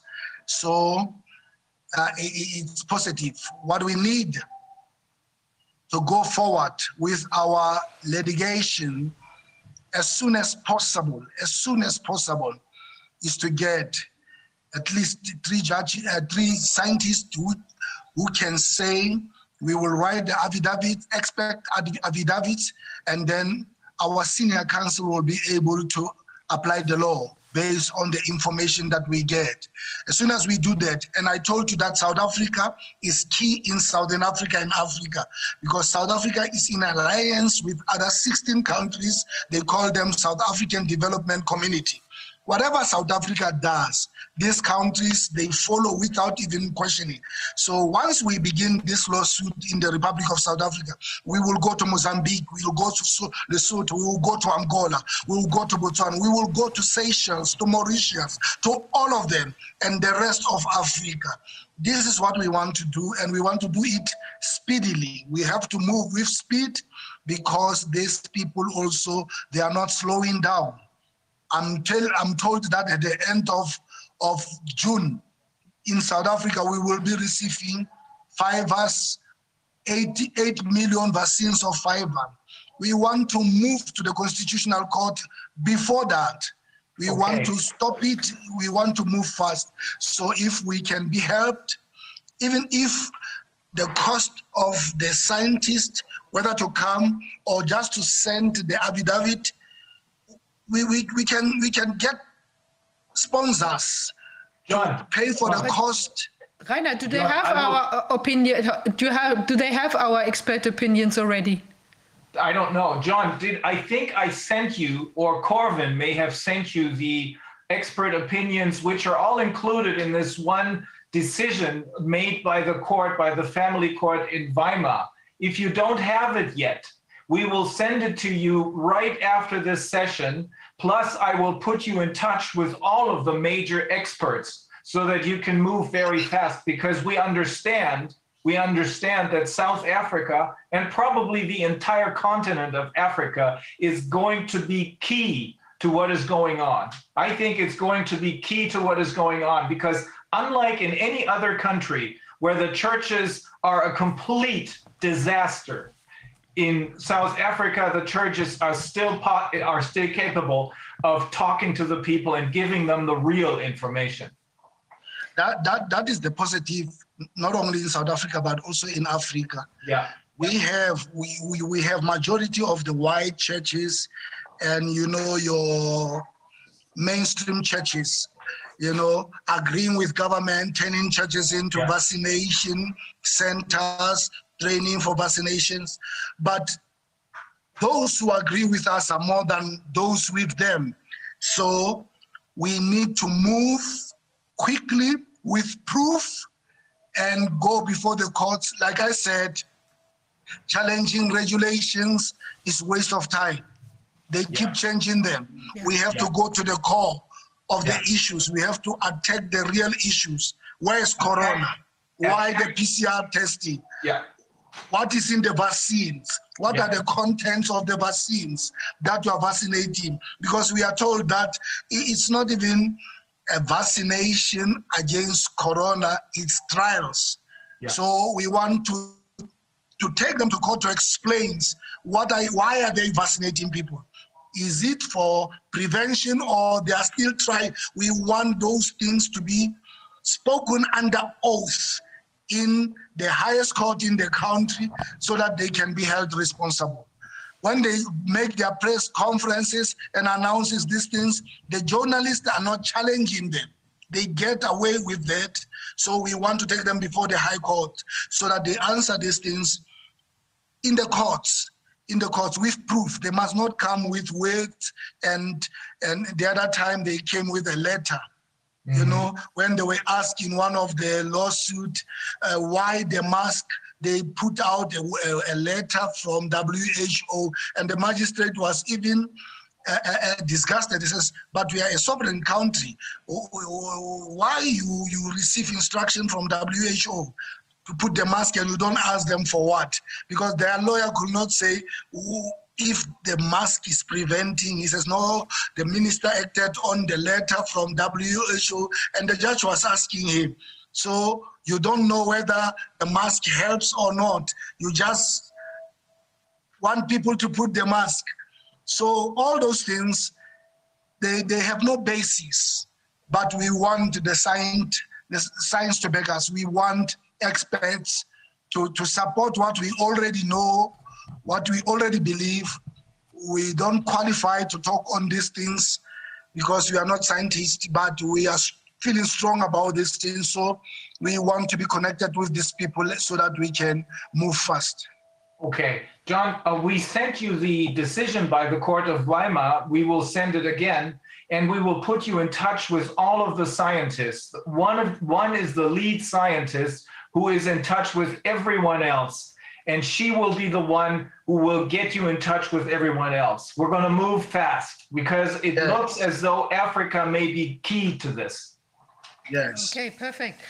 That's that's really fantastic. I think it's really good news that you have this analog connection with you know all the the um, the members of the the community. That I think that's that's a really that's a, that's a great opportunity that we should really look at. We also have additional um, expert opinions, um, Reiner, on for instance the um, you know the dangerousness of the uh, the testing kits. You know like this uh, these little things that you put into your, your nose and these are even also The toxic swabs and and the we have chemicals. we have the, swabs the chemicals. yeah it's uh, they're toxic uh, because of the chemicals they used and all that we have more information We about had- that as we well had- we, were, go- we were traveling to a, um, a program in Dubai, and they did this test on two of our colleagues when we were traveling with. 15 minutes down, those people could not walk. You know, they became dizzy and it lasted 48 hours before they recover. People who were normal, after this thing was put in their nose, suddenly they lost control of their body. We don't know what happened. And I think you are right. We have to go against those things. Yes. Yeah. So we, We will will- we'll keep you po- we'll send uh, all that and then you can use it and get in touch with the experts and they're also like English speaking experts and we can also provide them. I think it's that's that's really like a, a good that's um, a good um, outlook I think on on this kind of thing. Maybe um, should we because I don't know what the time uh, what we're at time wise. Maybe we should We're a now little- turn We're a to little behind. We're a little behind schedule, but this was really important Very because important. because it looks as though really, John, it looks as though Africa will be key to all of this. And um, especially will- South Africa. Yeah, South Africa important. is, is should be supported because it controls everything in Africa. Yeah. It's the gateway to Africa. We win this lawsuit in South Africa, we finish the lie in the whole continent, and then we lay a base for the whole world to will. rise up. Yes. That's the point. I will put you in touch with my friend and our colleague Michael Swinwood as well because it's important. to- Uh, he knows he has much of the background information about the history of the power structures behind the pharmaceutical and the uh, tech and the financial industry, which is driving this. He knows who is really in charge of this. Just as extra information, you can't use it in the courts of law yet, but it's important to know it. So I'll put you in touch with him and with some of the other colleagues, some of the Anglo American colleagues. But I think it's extremely important that we provide you in South Africa with everything that we have. We'll do that, John. That's very important. Okay. Super. Thanks ever so much. Is uh, Reiner? Can you see if Tom Tom is now here? Tom, are you with us? Tom Renz? No, I think he's still at the airport. Okay, Um, let's- I was in, he, he's, uh, he, I think he's on a, on a delayed plane or something. So, uh, again, thank you, John. This is very, very important for all of us, what you told us. Thanks so much. So let's turn to Israel. Yeah. Yeah. Uh, hi. Hello. Um, hello. So my name is Uriel. Um, I'm from Israel, uh, and I'm representing uh, a group, uh, an NGO, if you will, called the Israel People Committee. Uh, I'm joined by Rotem Brown. She's uh, one of our lead uh, attorneys, and she's also in the in the meeting. So I thought about starting to describing the situation in Israel a little bit, yeah. and then one of our projects that's not so legal related and then Rotem will will I will turn to Rotem and she will explain our legal situation. Yeah. Okay. Okay. So so you know Israel is a little a small country and it's around nine million people and uh, it's it's very important because everything that's going to happen everywhere in the world it's happening right now in Israel. So um, the government claims that we have around 5 million people already vaccinated with the two doses of the Pfizer vaccine, which is the vaccine that's currently being used in Israel. Um, we have around two and a half million children under the age of 16 that cannot be currently vaccinated, and around one and a half million people, the rest of the people, that's not vaccinated and probably doesn't want to be vaccinated. Ah, So, they know we, we, we reach a point of stagnation where they know that they cannot force the one and a half million people to vaccinate, no matter the green passport and whatever measures they're taking. Uh, so the next step is to vaccinate the children. Uh, so um, one of the projects that we are doing is to try to um, make people realize how dangerous is the vaccine um, and to, to give the people informed consent so real informed consent that's not being given by the government uh, so that parents can decide whether they want they actually want to vaccinate their children or not so um, because you know the, the the government has been given propaganda that the vaccination is FDA approved, which is not. It has an emergency approval only, and they don't are they are not giving the, the information at the point of vaccination. When, for example, in the U.S., you go to to, to get your vaccine, you get several pages of information that it's uh, an emergency use only, it's not approved, etc., etc. So in Israel, you don't. In Israel, they just jab you with the uh, the needle, and then you go home. So the government makes like there's a, a, a system to inform after the vaccination about side effects and uh, adverse events, but there is not a transparent system working there. And our group has been uh, collecting from Facebook, social media, all kinds of reports of adverse effects and collecting them in a, a, a document which we have already published in Hebrew, and we are in the process of translating into English. I sent to Corvin our summary in English, and once we get the full report, we are going to send it. Um, we see very serious side effects like cardiac uh, problems in very young people and uh, problems uh, among pregnant women, uh, very serious problems. And we wanted people to know that, that the, probably the, the, the, vaccine is more dangerous than the, the, the, the disease. So um, once this got into social media, uh, the report, and started making some noise, uh, the government came out with like leaked, the Ministry of Health leaked their own report, which in which they downplayed the, the numbers by far. And they started claiming that all, all problems were treatable and they were not serious, uh, which is of course uh, a lie. Um, so, so one of the main uh, aspects of work is trying to to make the, the public aware. The other problem we are trying to attack is to uh, somehow uh, try to stop the vaccinations up, uh, upon children because um, the government uh, is talking now about starting vaccinations for children during May or maybe June, uh, and uh, and they are starting massive propaganda campaigns to cause parents to want to vaccinate their children, like they're claiming that uh, some child from non-vaccinated parents spread the disease in the entire school, and they want to introduce PCR, massive PCR testing in the schools to cause everyone to, to be afraid, of course, and try to vaccinate their children. So from a non-legal stand point of view, this is our work, what we're trying to do. And I think I will let Rotem continue and explain our uh, legal uh, legal work. And uh, then if you have questions, we can try to address them. Can I, can I just ask quickly, a, yeah, I have a question. So the vaccine, this is only the Pfizer, the BioNTech Pfizer that you're using yes, still? Or? The, uh, the Prime Minister has an agreement with, uh, with Pfizer, which uh, has been published but redacted, with major parts redacted. Uh, we know even the date of the agreement is redacted. We know that he has compromised Israel to something, and we don't know what. Uh, he has uh, uh, made promises of vaccinating, I think, 90% of the people or, or, more. So the pressure upon the government to try to vaccinate the people is very high, and probably to his pocket as well.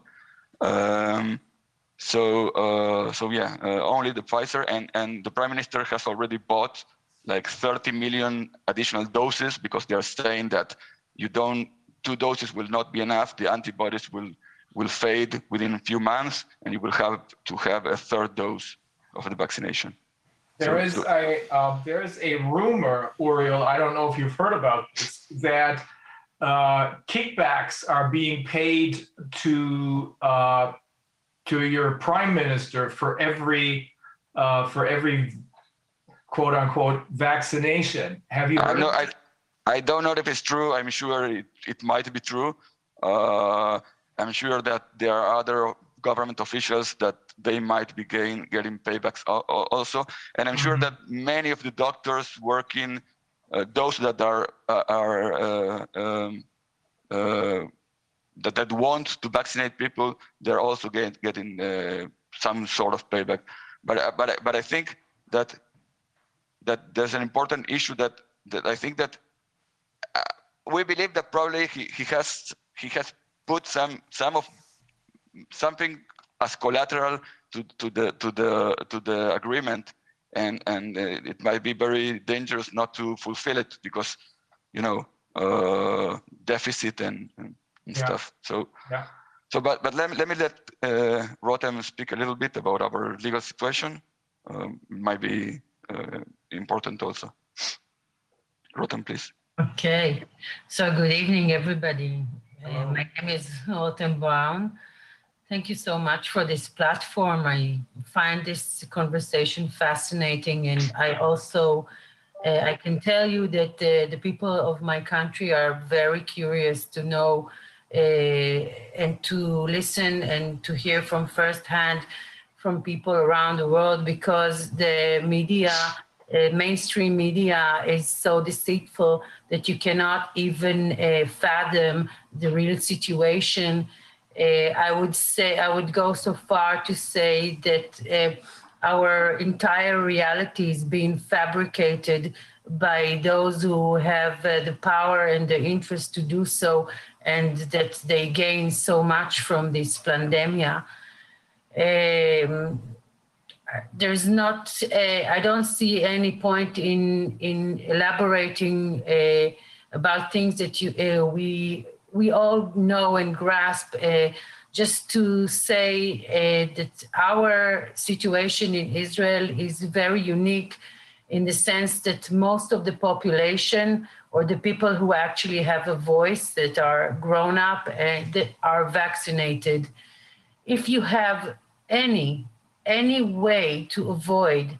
I have heard Pastor John's um, speech, and I think that if they have, if if we can help in any way to prevent vaccination, and actually, to in, in all truth, I cannot call this uh, thing a vaccine because it is not a vaccine; it's a gene therapy and uh, as Uriel stated, uh, our uh, people committee are uh, investigating the adverse uh, side effects of this uh, Pfizer, I don't even know, liquid Mhm. or gene therapy. The, we are witnessing horrible, horrible side effects, and nobody will ever compensate these people since this uh, thing is called a vaccine and it's not called a medication. So there are different rules about liability.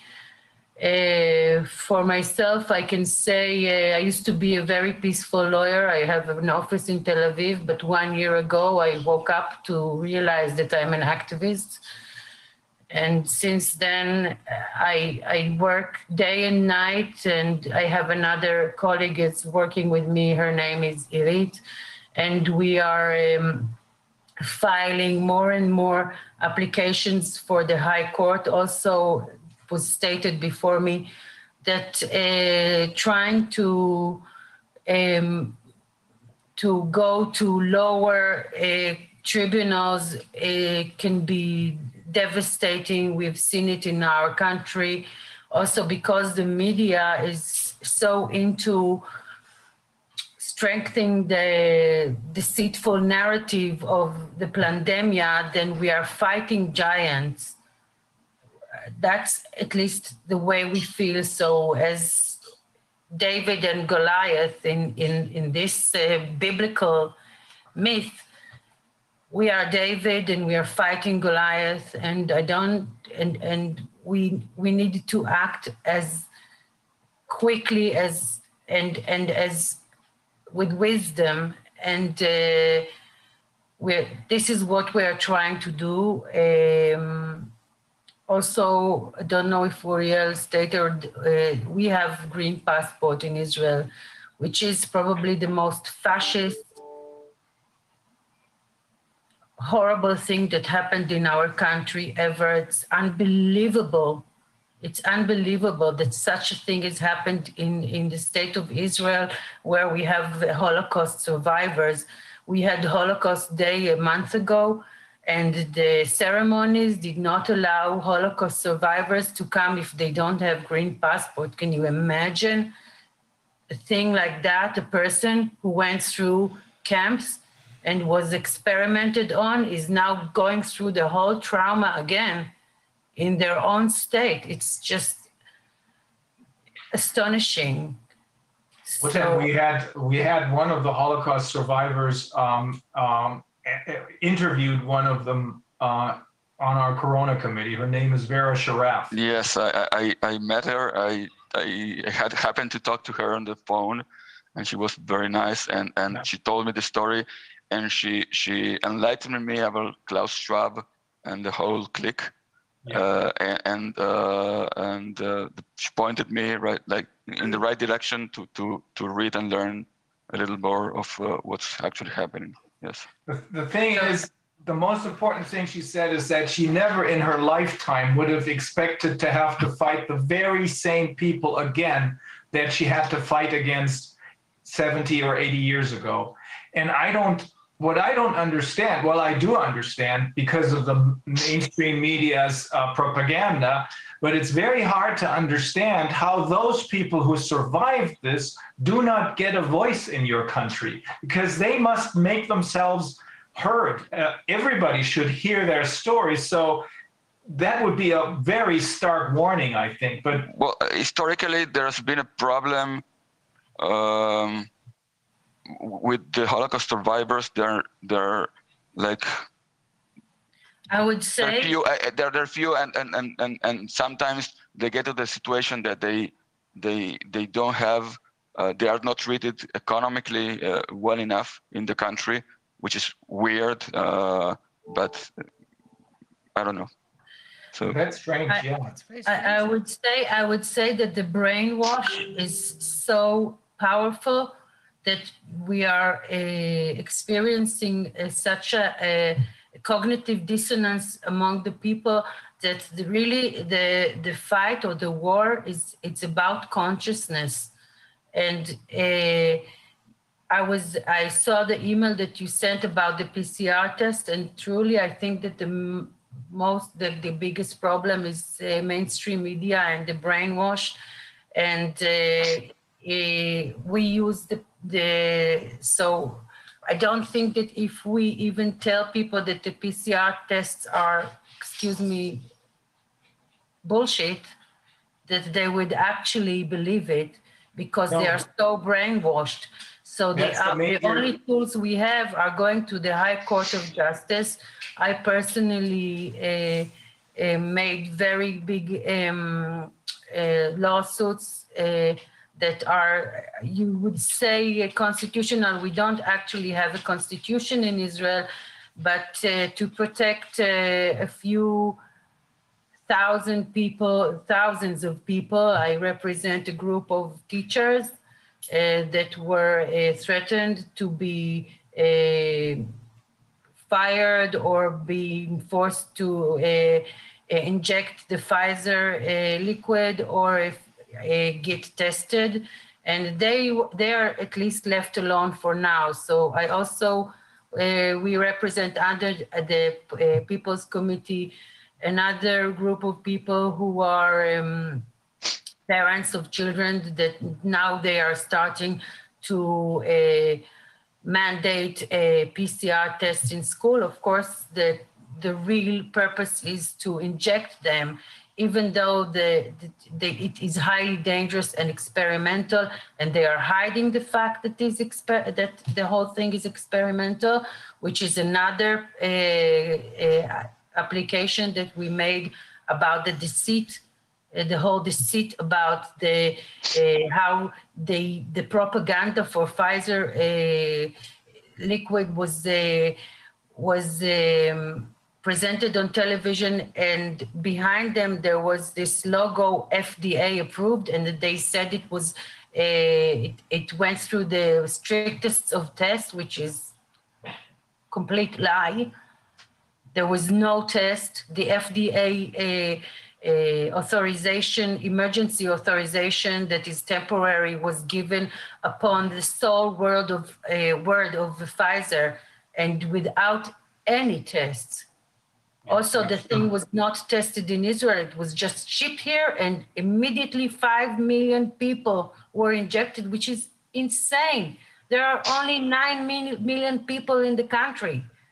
But you're saying, you're saying that um, if I don't, if I have written this down correctly, 5 million people were vaccinated, 2.5 million children are supposed to get vaccinated but haven't been vaccinated yet. Yes, but but uh, they're they're only authorizing right now the vaccination between ages of 12 and 16, which is of course not the two um, two and a half uh, million. It's, No, high school high school children, 16 and 16 and above, are vaccinated, and now the uh, the discrimination is so severe that if you have if you have a 16 year old child, they cannot go to the annual trip with their other uh, children. They can go and uh, do everything that is not fun, but anything that is fun, uh, they cannot do, which suggests the whole green passport is punitive and not it has no epidemiological uh, logic uh, behind it or any we are trying to and I, I do want to go back to what pastor john said which is i, I thought it was i don't know so powerful his uh, words. The scientific thing is is essential. In our people committee we have scientists doctors people from the uh, from like media experts doctors professors lawyers. We are trying to combine forces and to but and not come out as uh, cons- uh, conspiration uh, theories which is what they're trying to say about us I have friends who told, who actually asked me if I believe in flat world. That's how brainwashed people are. People who know me, who know my career. I am a lawyer. I'm an economist. I have also another degree in business. For for people who know me to ask me such a thing, that tells you how brainwashed they are. Yeah, but this is the same story. It's happening all over the world. The other side is afraid of our opinions, is afraid of our scientific arguments. That's why they must do everything to keep to keep us from from getting our opinions and our scientific opinions heard. That's why they're all in every single country. This is the same approach everywhere. Why that's why they're all calling us right-wing um, Martians, flat earthers, whatever. They can only attack us personally. They cannot attack our opinions because there's no way they if they if they had us on a on a talk show, for example, on public television, their whole house of cards would immediately collapse. Because as you may have noticed, those stooges or puppets whose strings are being pulled by the people who are behind them, most of them are not very smart. They're not the brightest candles on the chandelier. They're rather very, I'm not going to say stupid people, but they're not very bright. They put them there because they're easy to handle. And that's why they don't want them to talk to us, not in public. But I would say to that that I was interviewed at the beginning of my struggle when I first uh, uh, tr- uh, started to represent uh, the teachers of Israel. Uh, they, they, the media actually chased me, and I knew that they are manipulating the thing. First of all, and this is some kind of advice that I can give you all, that you should never, ever, ever give an interview that is not live, only Yeah. live interview because they edit it and they make you sound ridiculous. They will do anything, anything to uh, represent anybody who is not aligned with the narrative as fake news. The the media are the most, for at least in, on my part, the the most dangerous dangerous tool of all. I am not sure that they are even um, they they that they, they have any any kind of thing to offer us. They are bought uh, and paid for, and there's nothing we we can do with them Listen, except maybe sue them. yeah, but you have to you have to choose your battles. You can't fight every battle. You have to choose your battles. But listen, um, in my view, there are a lot of people out there who share our views. Most of them keep quiet at this point. For example, the other day I had to go to the German equivalent of the DMV, eh, DMV, the Department of Motor Vehicles, and there was this woman talking to me behind this uh, shield, and uh, she, she, I got the impression that she was not not very happy with what she was doing. She was wearing a mask, but she kept pulling it down. Eventually, I told her because she was making a joke, which sounded as though she didn't really mean it to be funny. And I said, Well, you know, where did you get this information? She said, Well, not from the mainstream media. I said, Well, check our uh, Corona committee. Check it out. It's Corona committee um, DE in, in German, of course. Corona Ausschuss DE. And she and she said, "Well, we do get information from the mainstream media."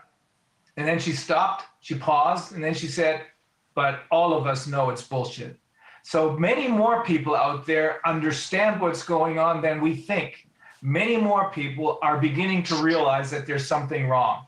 And uh, that's why we have to be careful. We have to try and reach out to them and not antagonize them because it's not really their fault. It's the fault of the mainstream media. What we cannot do is we will not be able to save everyone if only half of what the um, scientists who we spoke to, including uh, Mike uh, Yeadon, former vice president of, of Pfizer, including uh, uh, Professor Bhakdi, including Dr. Wolfgang Wodarg, many, many others. If only half of what they're telling us is true, Dr. Tenpenny from the United States, if only half of that is true, then many people will be in deep trouble. Many vaccinated people will be in deep trouble once they uh, uh, once they're confronted with a live virus in the fall, probably. Probably our salvation will come from your direction because in Israel, uh, the catastrophe is the amount of people that were vaccinated. And once uh, people inject this thing into their body, they are committed to the narrative Yeah. because they have already been fooled. And I think it was Mark Twain who said that it is easier to fool a person than to make a person be- uh, understand that he was fooled. Yeah. And once they were fooled, it is almost impossible to get them out of the trap. Their own minds their own minds need to need to assert their reality that they that they chose. Yeah. so they Yeah, chose yeah, the because- vaccination that that must be the reality. Cannot Yeah, be yeah, but- otherwise. But the additional problem that they're facing is that once you got vaccinated, it's it's going to be almost impossible um, to uh, listen to the other side because what is the other side going to tell you? You that may vaccination die. is dangerous yes Yeah, right you, you know what? No one wants to hear this. However, they're not all going to die. That's what uh, Pastor John told us. Uh, there is hope even for those people, but they're in grave danger. Um, but, but but I've heard some some parents saying that uh, they're, they're just starting to realize that maybe their option their their decision was not as good and Yes. they're choosing not to vaccinate their children I, I heard some cases yeah, uh, eh, yeah. or, or cases where they, they don't want to, to take the next dose the third dose that they're talking about Yeah. So I, I, try, I- I try to say to the people, and this is what we try to establish in our eh, lawsuits of the High Court, that the, the discrimination is is a, is a more severe illness than corona, that losing your human rights is more dangerous than any disease, and that uh, we try to remind them that countries that have only one opinion are the most dangerous countries in the world. And pluralism, eh, once we lose that, it's not coming back. That is true. That is true. That's why we have to fight. Um, I we're again we're behind schedule. Uh, do you mind because there's another uh, colleague of yours from Israel. His name is Samuel Turgal. Yeah. Uh, do you mind if we switch over to him? Sure, we are, we are, we are very familiar with him. Okay, good. Hi, Tamir. We are friends. Very good. Hi, Tamir. How are you doing? Hello, hello everybody. It's it's great to be here again. Uh, hi, nice to see you, Uriel. Nice to see you, Rotem. Um, I must tell you, uh, Reiner, that uh, Rotem and Irit are um, great lawyers, uh, very brave one. Uh, we've uh, ca- came to uh, collaborate uh, lately, and we consult with each other. And I am more phasing out of, of, of local activity, and I think because I'm not their presence in the in the field, and Rotem and Irit are, and there are others good ones, but I think they are the leading ones. So I'm really, really happy uh, that um, uh, they could join us today and take part of it. And um, yeah, um, hopefully they continue with uh, with what they're doing. They're challenging the the courts, even though the courts are very conformist. Um, but challenging uh, is our, in my point of view, uh, as lawyers and judges, it's our role to shape the um, um, the society. Definitely when it's going south. Definitely in in, in such the such such times. So it's great to see you all again. How are you, Reiner? I'm I'm still in good shape. It's sometimes it's very difficult, but you know, I think it's the same for all of us. It's like a roller coaster ride. You go up and you go down, but we know there's light at the end of the tunnel. We know it because Pastor John told us so only a few minutes ago. Yeah, yeah. Uh, well, so um, um, I, I- will speak a little bit about Israel, but I will also check it to uh, other um, uh, places. But I want to add some uh, additional aspects to the story of Israel that uh, my colleagues here weren't focusing on. Uh, first of all, the, you, they, they did mention about the vaccination of children. I, I'm saying to my people, I'm saying to the people of the world, if you do, if you want to know what's going to happen, just check the history, because history is now repeating itself. Um, and we see in Israel now they're targeting the, the children between 12 to 16. It's in my point of view, it's only a matter of time until they will go even to lower ages. Um, and you can see the prime minister of Israel is going out and talking about vaccination in um, obsessive way. Even in the even the CEO of Pfizer said that he is obsessive obsessive about it. Well, what his motive uh, motives are really um, it doesn't matter. Uh, what but we are seeing um, a politician, a leader of a country, trying to teach the whole country a new concept and a new doctrine. You don't have to uh, work out anymore. You don't have to eat well. You don't have to take care of yourself. The chemical, um, I think Tom is with us, and uh, maybe it would be better Tom, Tom, Tom Renz is waiting in line. Go ahead, Tamir. mute a little bit. So, um, what is important for the Prime Minister of Israel that everybody is going to get injected. He's talking about the third injection right now for the adults. Uh, but I do want to I, I do want to emphasize that when you look at the mainstream media,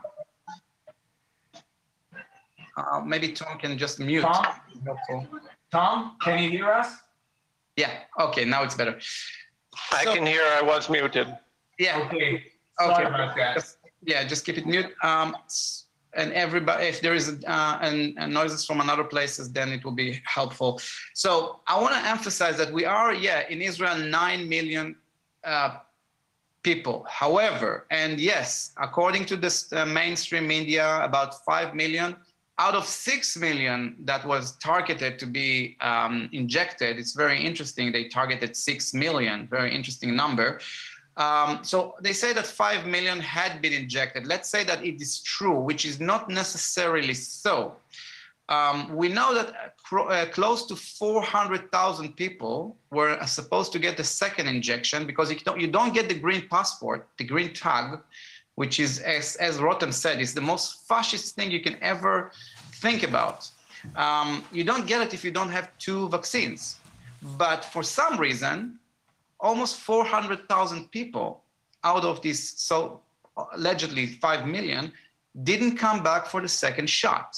So that means that this the first shot uh, le- left them with some impression that they don't need to come back, uh, or some of them are not with us anymore. Um, so we have one million people out of um, uh, out of um, the six million that were targeted, because we have about six million adults. Um, one million that didn't get the shot, 400,000 didn't came back to get the second shot, and we have another um, we exp- uh, assume there are about another million that took the shot not because they believe in it, just because they wanted what they call their life back. And what I tell people all the time, you are never getting your life back if you are injected. You are getting your life back as injected person. So you are on your knees. Now you're they're, they are stepping on your head, and now you're getting some rights back. So it's never um, to be considered as I'm getting my life back. But people want to go on with their lives. They want to have um, rights again. And, and we assume around mo- 1 million more people that got vaccinated, injected, I, I wouldn't say vaccinated, I, I, I, don't call it a vaccine, just to get some rights back.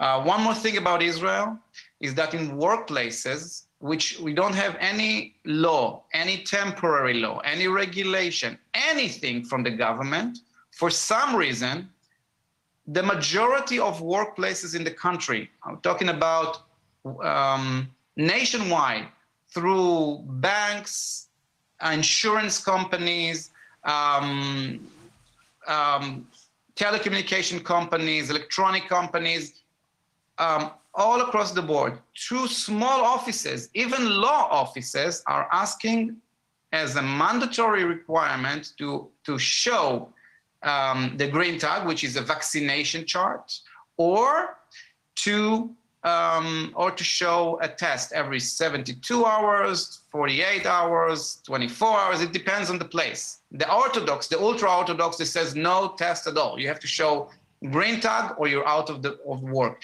And I am uh, supporting some um, cases, very very few, because I don't have time to deal with with private cases anymore. But I, I'm I'm supporting cases where when they want to um, fire people, so they give them a hearing, the last hearing before firing.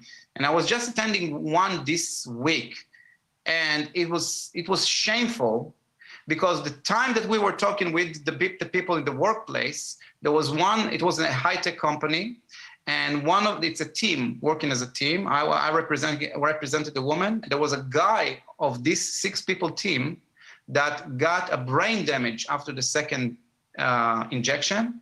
While we were talking, he was in the hospital. The day after the hearing, I've heard from my um, client that he died. So now they have to decide if she is going to be fired or not.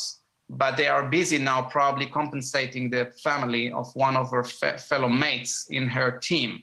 So that's how insane it is in Israel without any law. So this we, we call it kind of um, a nationwide phenomenon because it's it's based on what uh, Rotem says, in my point of view, um, the propaganda, the mass media propaganda. This is the worst uh, problem that we have because people are uh, tend to believe it, and from what I think and, and analyze, the biggest problem that we have right now is not on the top, is not the prime minister or people from the um, World Health Organization uh, or, or, the um, um, uh, the Economic Forum, all all the bad bad guys. The problem is with the lower levels, what, what we call, and I'm sorry that I have to use that term, useful idiots. What, what we see people, smart people, doctors, professors, lawyers, um, um, researchers, whatever, just obedient to the system. They're- It's, it became in Israel um, more than any other country, I think, it became um, it's a religion it's a new religion but everybody wants to be part of the part of the solution.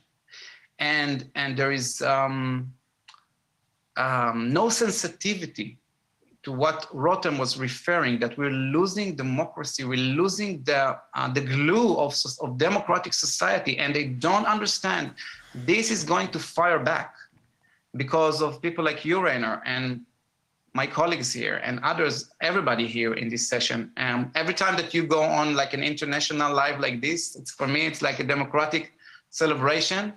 Um, I had the um, privilege to meet with you in person in your committee.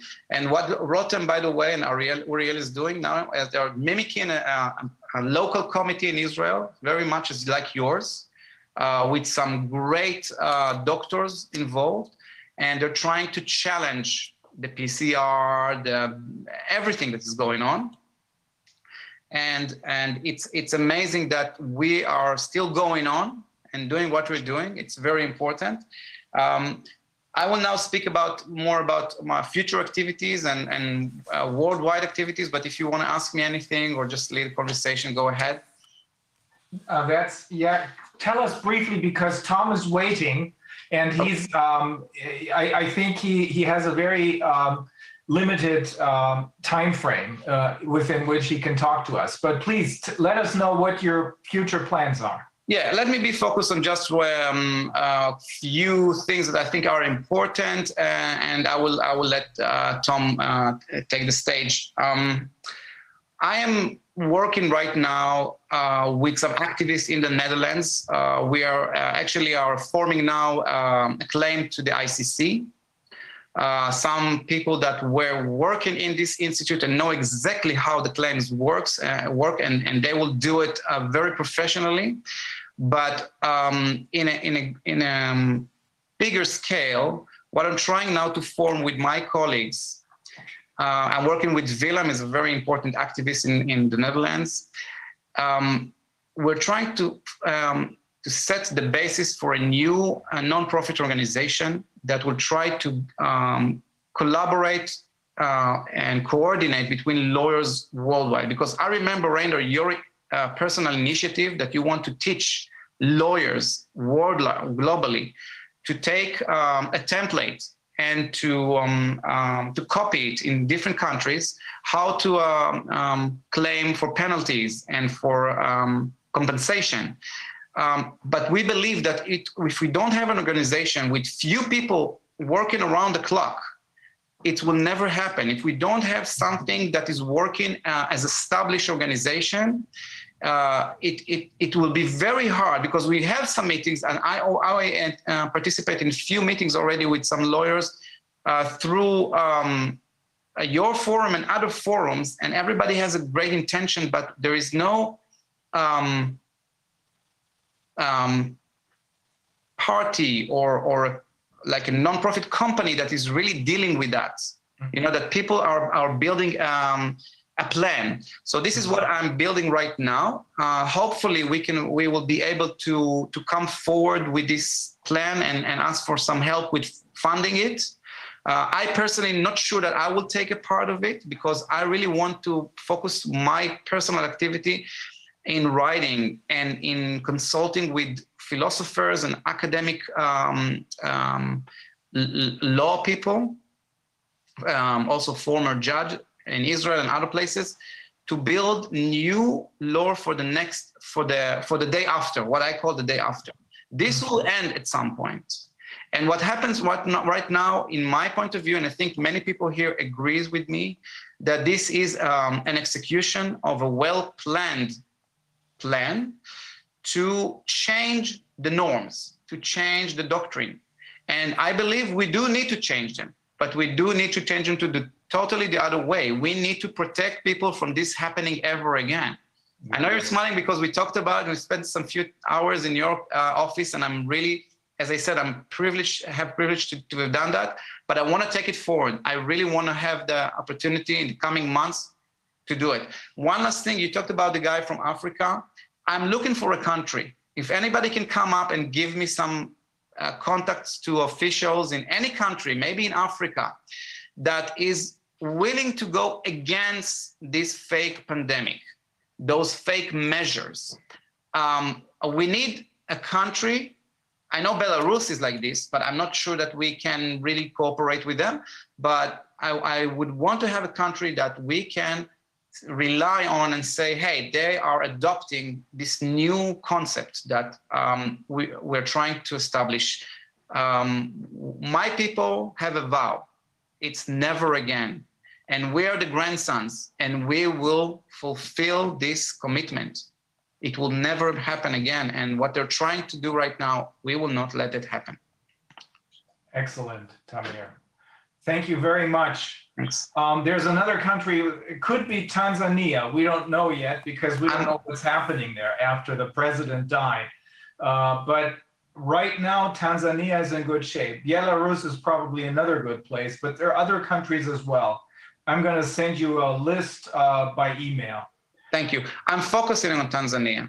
And by the way, uh, Reno, just for you to know, I'm working now. I think uh, as my people approach to you guys, but I'm not sure. Uh, we're working now on the 19th of May. We're going to have, um, I don't know if it's going to be a hackathon, but it's going to be like um, um, an online conference with Mhm. many professionals, and we really want you to participate. It's not, it shouldn't, uh, not necessarily going to be online, but we're trying to have a conversation between me, you, uh, Kennedy, Bob Kennedy, and Del Bigtree, and we want to have all of us on the same table virtually to discuss for about 40 minutes about what's going on. We want to prevent from uh, the uh, the government of Israel to start injecting kids under the age of 16. This is this experiment experiment must be end, and we are we know that Israel is only um, the early bird for the next of the world. It's they're already talking about green tag here in Europe. It's insane. I heard that in Germany you cannot even go to shop now without showing uh, uh, vaccination or something like that. That's true. Well, no, That is test, true. test Yeah. results. No vaccination yet.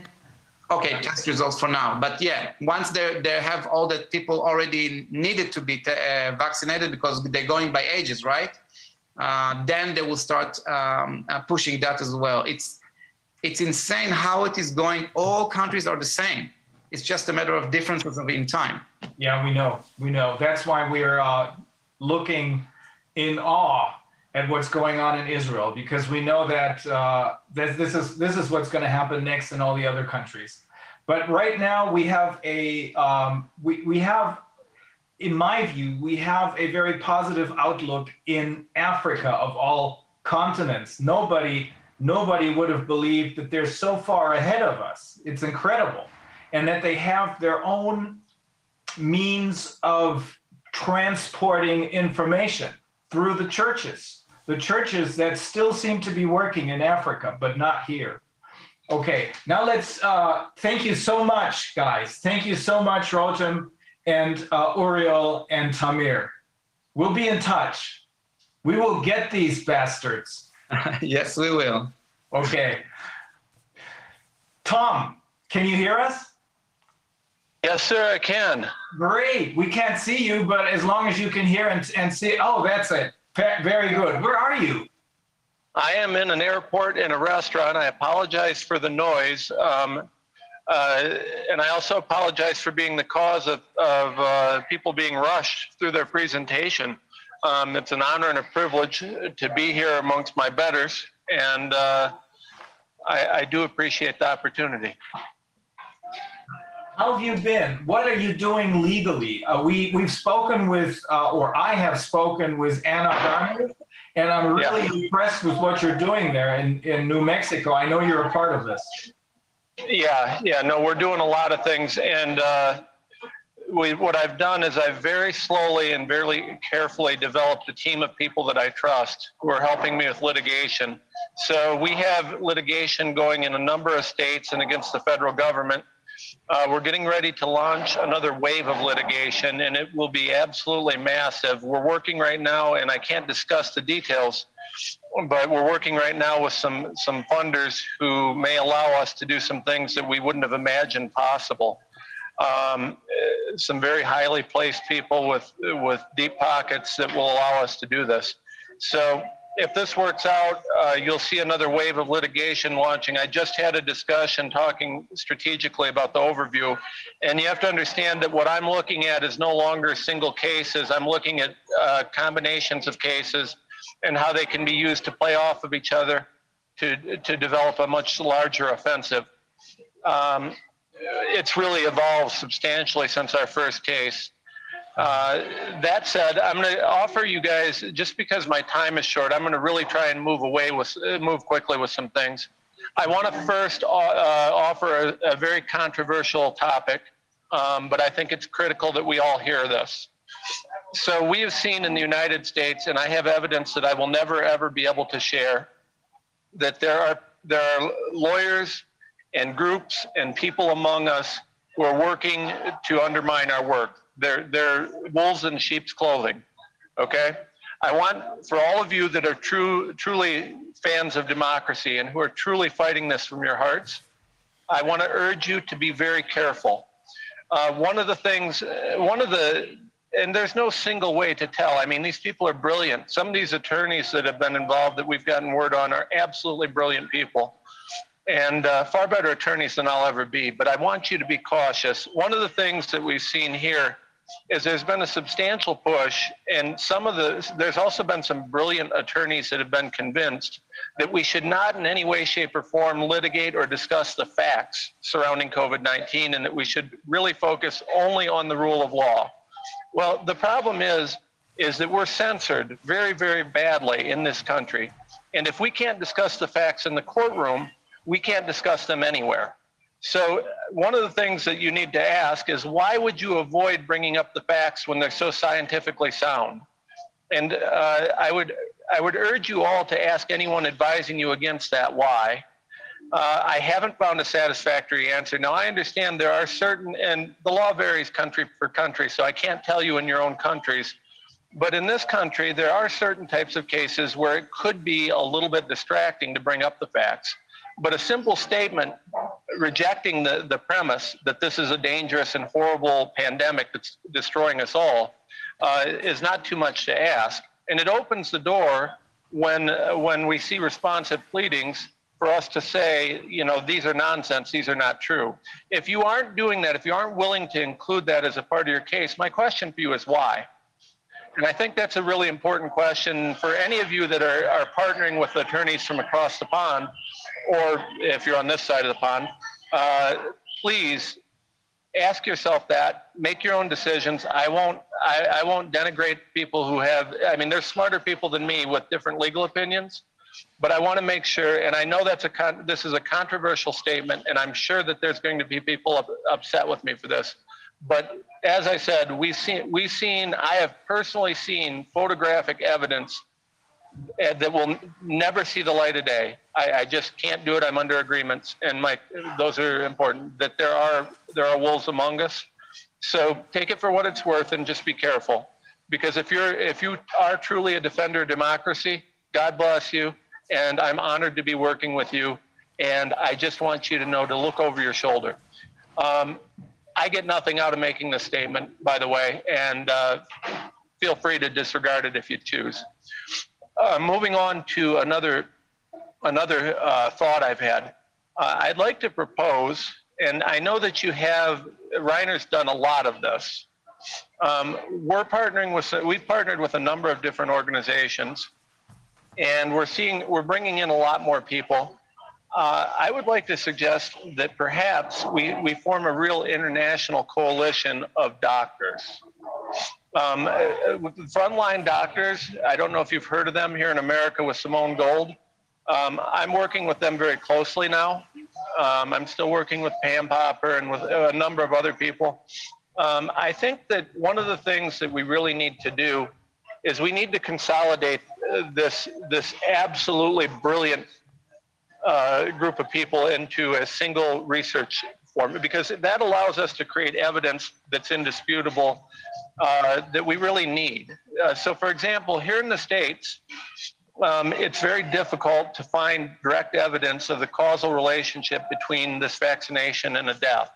They've covered it up very well, and there's issues with that. One of the things that I would love to see happening is a randomized controlled study, uh, you know, evaluating certain aspects of this vaccine.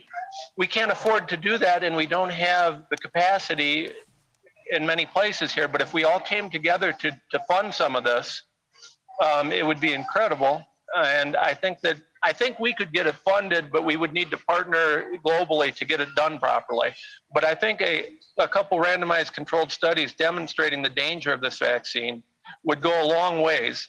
We've also heard that in the United States, and I think this is very relevant for you all, that they're going to probably be pushing for full authorization of this drug in the summer, probably early summer.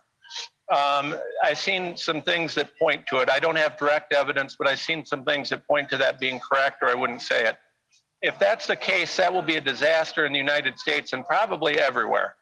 Um, you know, it, it's something that we really got to get to. We, we've really got to head off at the pass. I'll tell you that I'm looking at litigation on this, and we've got a plan. It'll just be a matter of executing. And, know, one of the issues is finding lawyers that I can trust that will follow through on these cases because I can only be in so many spots.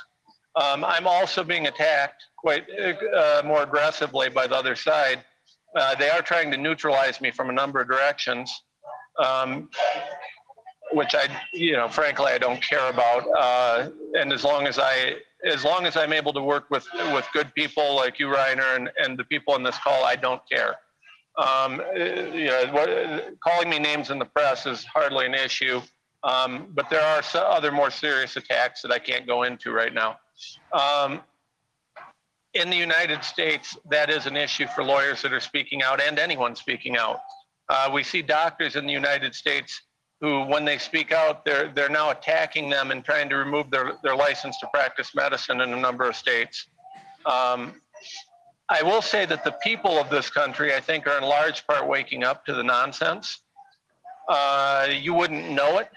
Uh, we've had about 30 some million vaccines, uh, uh, people vaccinated in this country, but the numbers have, have dropped dramatically. So now they're really moving aggressively to, to get the private employers and private institutions to mandate it as a, a condition of work. And this is a difficult thing to fight in the courts. Um, just the way our law works, it, it, makes it difficult. And, you know, I mean, that's not a surprise.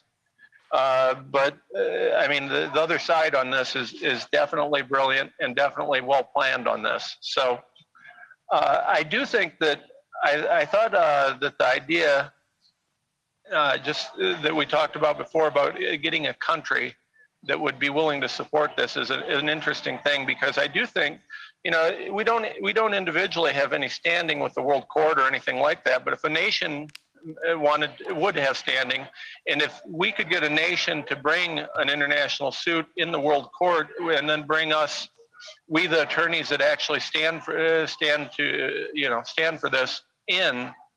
I think it'd be very difficult on uh, to to suppress information if we made that a, a central point and we have to recognize that making the, the true information a central point of our cases is so critical because not only does it allow us under American rules to get discovery when it's challenged, um, but it also it also gives us the opportunity to educate people. It's much harder to censor a lawsuit than it is uh, a social media post. Yeah. So, um, as as far as cases, like I said, uh, we we're hoping, and it, we've we've gotten quite good feedback, but it, it, we're hoping to launch an offensive, which will be a series of cases. Um, I don't want to publicly talk about what those cases are going to be yet because of the fact that uh, every time we do that, we see we see shifts in the government, in the lobbying, in the the legislation, uh, everything. So we want it we want it to be a bit of a surprise. Um, I would also urge you all to consider this. we're all here to, to fight for medical freedom, but this issue doesn't exist without censorship and control of the media.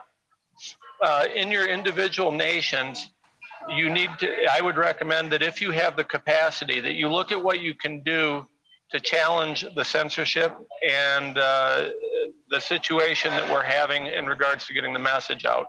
Uh, that is a critical, critical, and I know United States has great, uh, great rules related to free speech, but we're also uh, quite stifled in terms of fighting with the, the well, the frankly, the, the Silicon Valley monopolies that control everything. Um, so that said, uh, you may have grounds to challenge them in other countries uh, that are that are stronger than what we have in the United States. And if you can challenge them, they are partners. One of the things that you'll see is the people that run the Silicon Valley companies are partnered, sometimes they're co-owners, but they're very involved in this. Um, if you can if you can hit the the the them, you're pulling out a leg of the stool. So I'd recommend if you guys have the capacity to consider what do we do to hit the free speech, the people stifling free speech on this? Because when people hear our truth, it's indisputable, I know. but they're not hearing it. So Tom, that is, Tom, Yes. it just so happens, this, this is uh, a complaint, a brand new complaint that my attorneys are going to file on my behalf against Google here in this country. And I think our laws, as far as that is concerned, are a little bit more advanced than those in the United States. yeah, wonderful. Well, we need to do that. And please keep me updated on it because we need to really uh, deal with the fact that this censorship is occurring. Um, you know, I mean, I was censored in, in my testimony in front of a, a legislative body in the United States. It was, uh, it was quite amazing. I saw that. And uh, yeah, well, and there's now follow up on that. Um, it's quite, it's just unbelievable what's happening here. So, uh, to the extent possible, I'm happy to answer any questions about what we're doing. Ana's on my, Ana is a wonderful, wonderful uh, partner in this. Uh, we have a, a great attorney up in Maine. His name is Ron Jenkins. He's absolutely brilliant. Uh, we just filed another suit in Kentucky and uh, with a guy named Michael Hamilton. And then we also have Jonathan Deemer and Robert Gargasz. And then with the frontline doctors, uh, we've got Joey Gilbert. We've got a, a, just a whole ton of people that we're, we're getting here. And uh, between Make Americans Free Again, uh, which is Pam Popper's group, frontline doctors, and some of these other groups, we're really expanding our, our presence and our reach and our capacity uh, quickly. But the nice thing about these groups and I think another thing you can look for when you're when you're talking to your partners is we're all interested in fighting. Uh, you know, there's a tendency to talk and talk and talk, but not get anything done. Uh, I don't have so much. I have to file my cases in good faith, and I always do. But I have, if I lose a case, but move the ball forward, that's okay. Um, you know, I, of course, I don't want to lose a case, but I'm not so prideful as to believe that my reputation is more important than this cause. So, you know, I urge you all to file, to fight, you know, do what you got to do on this because if we, we're it. This is it. Our team, our group, our people, we're the last line of defense on this. The New World Order, the, the, this COVID monar- uh, monarchy, uh, whatever you want to call it, it's, it's here.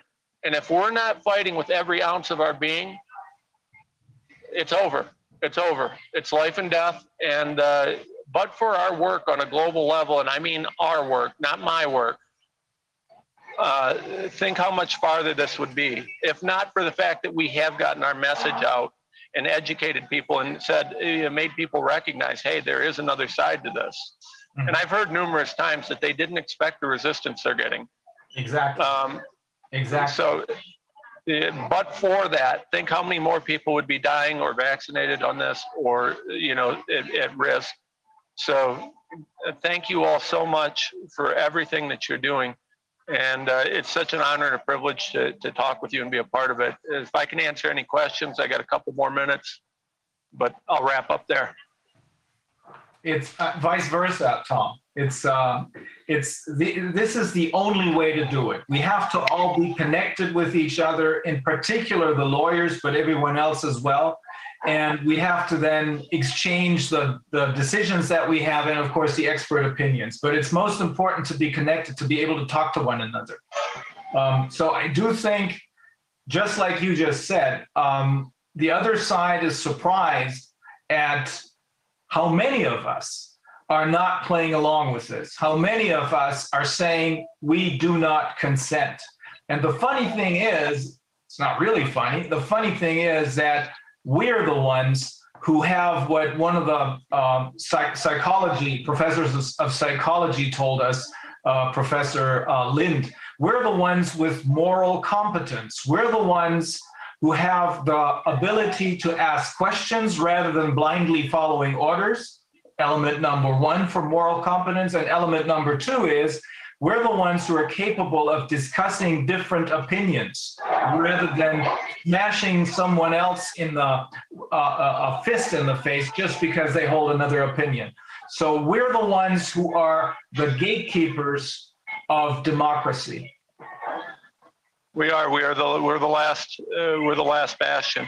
Uh, but for but for us fighting, I, I I tremble to think where we would be. Yeah. Well, Tom, thank you for taking the time. Um, we're almost through, but there's a couple of more guests um, from Namibia, Africa. And uh, so if you want to listen in, feel free to do so. I, I, I assume you're going to have to hop on a plane, right? I do have to hop on a plane, and uh, it- the day is super, super busy. But Reiner, I'd love to. I need to catch up with you to give you some additional information updates soon. Um, Absolutely. and God, for any of you on this call, if I can help you in any way, you know, I'm not special. I'm not the brightest lawyer, but I will back you in any way that I can. Um, I'm in the fight for what it's worth, and I, I welcome any assistance I can offer. Thank you, Tom. And have a safe trip. We'll be in touch. You have a wonderful day. You too. Bye bye.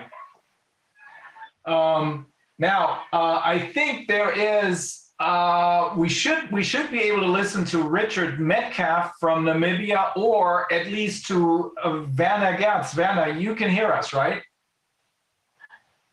Yes, I can hear you. Can you see me? I just I was able to see you. Now I can see, I can see your name. Okay. No, sorry. As we have as we Okay. have now we can see you. Uh, as we have heard from the south africans uh, i think africa may be key for all of this. They may be the solution the, the african continent. So uh, maybe.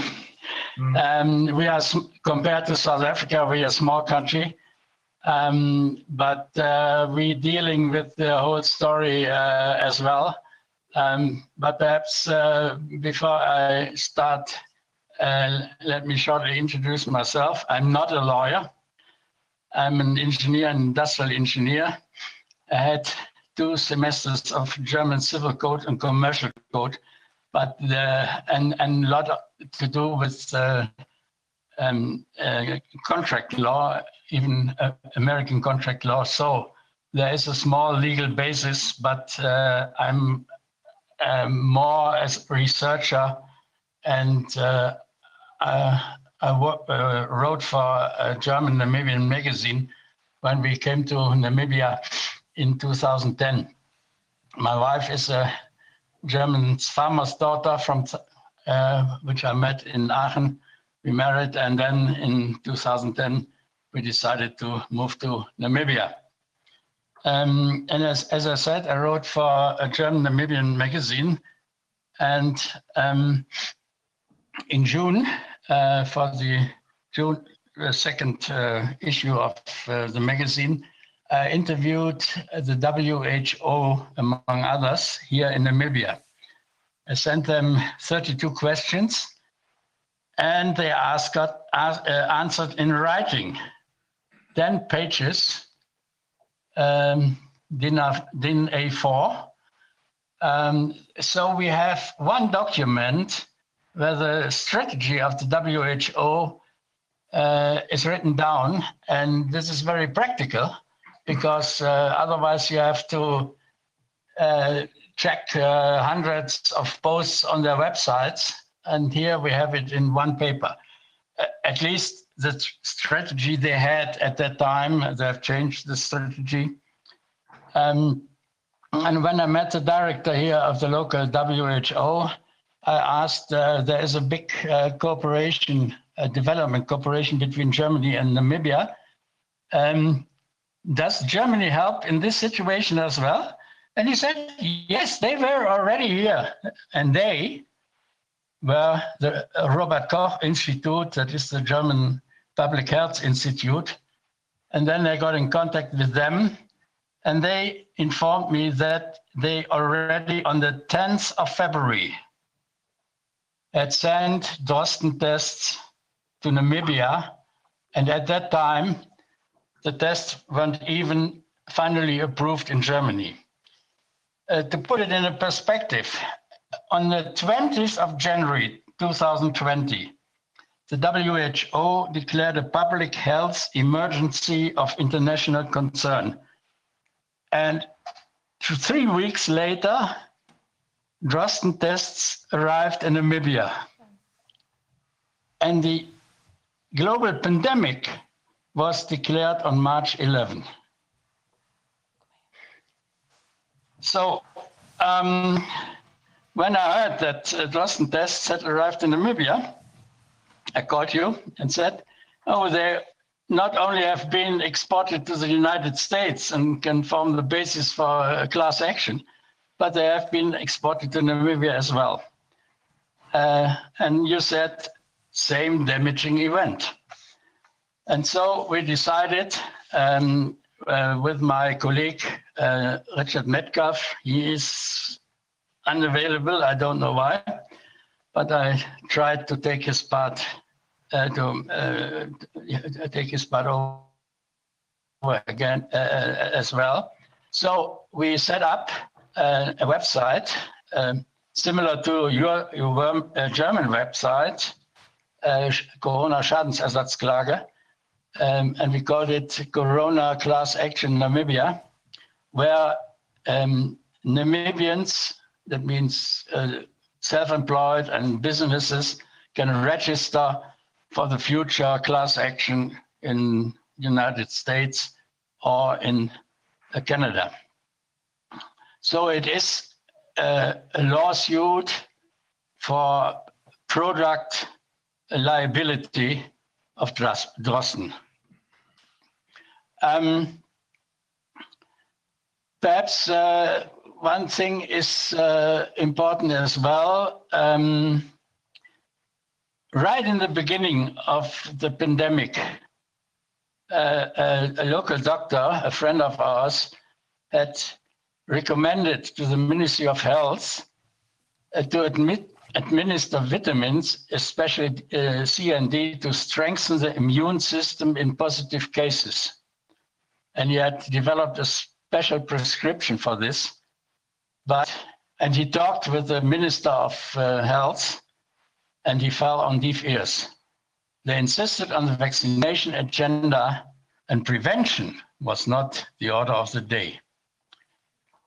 Um, I'm also a member of a circle that has access to alternative remedies. Vaccination is no remedy. We have access to real remedies that are approved in other countries. But I won't want, I don't want to get in more detail no, now. So our main legal activity here in Namibia is uh, this website. Um, we did one thing, we included the damages of the employees that they have suffered uh, through retrenchments and wage cuts. Uh, these damages are administered uh, by the employers uh, because here we have no short-time working allowance. We have no unemployment insurance. The people are standing on the streets. Um, and when the money is flowing, uh, the employers are sort of trustees for the money of their former or actual workers. Then we have another activity, um, a group of parents in the coast collected masks and made some tests for bacteria. And the result is as gruesome as uh, a similar investigation made in Switzerland by the Swiss consumer magazine K-Tipp. And we involved an occupational health uh, physician in the campaign, and he has written a report. And I wrote an additional paper about further mask-related damages in addition to the bacteria and the fungi. When I got the results, I wanted to file a complaint as soon as possible. But uh, the approach here in Africa is different.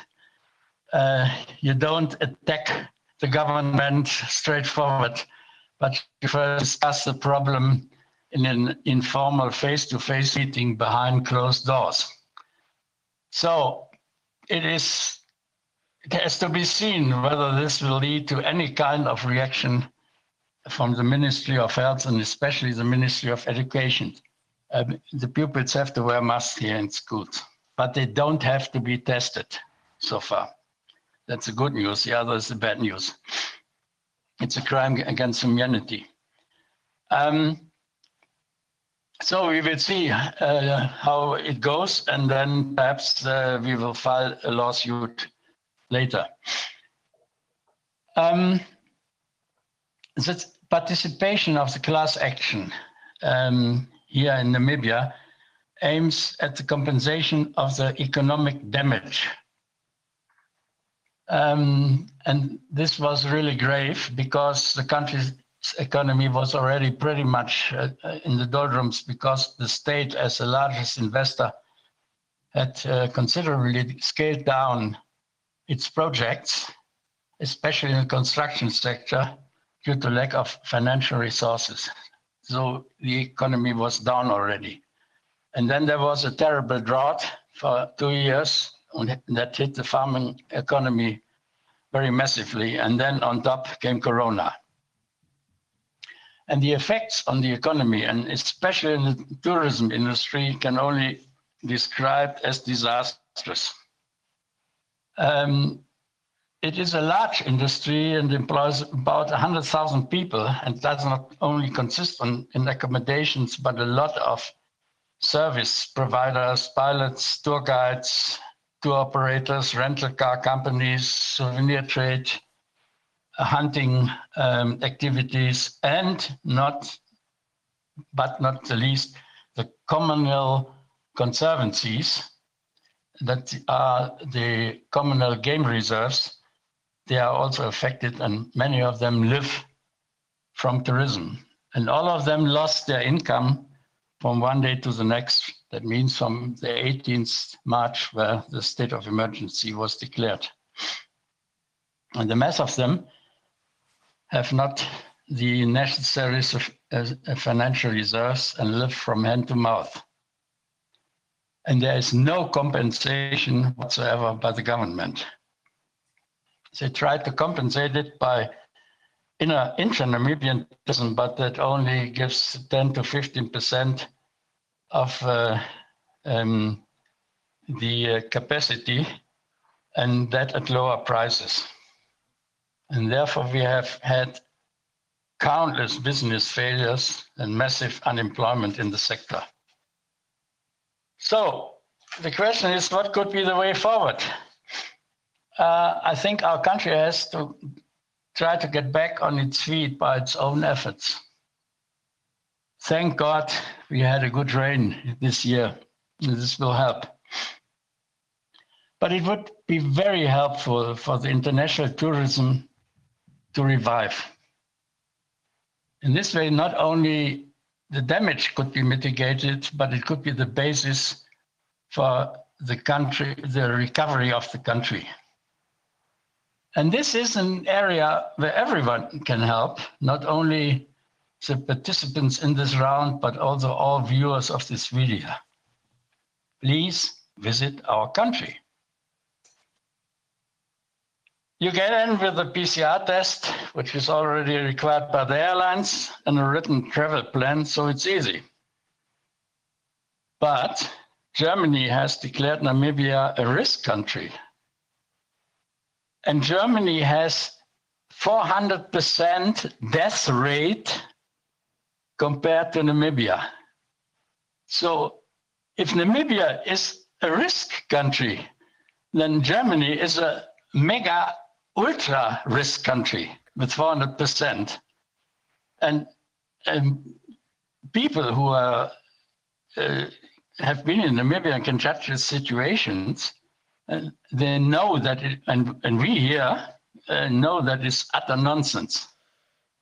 Uh, for example, we spoke to some to two German tourists last week, and uh, I wanted to know why do you come to Namibia, to this risk land? And one of the ladies said, I've been here several times, so I know this is bullshit. And, and she had motivated the other one to come. So um, Germany is a real risk country. Um, and, and, it's not because of the virus, because of these, uh, this uh, government and its decisions. So, and I think there's one motive as well. They don't want uh, foreign people to see that Corona can be dealt with in completely different way than, for example, in Germany. And this is despite the fact that Namibia is full on the WHO track, pandemic, mass, and vaccination.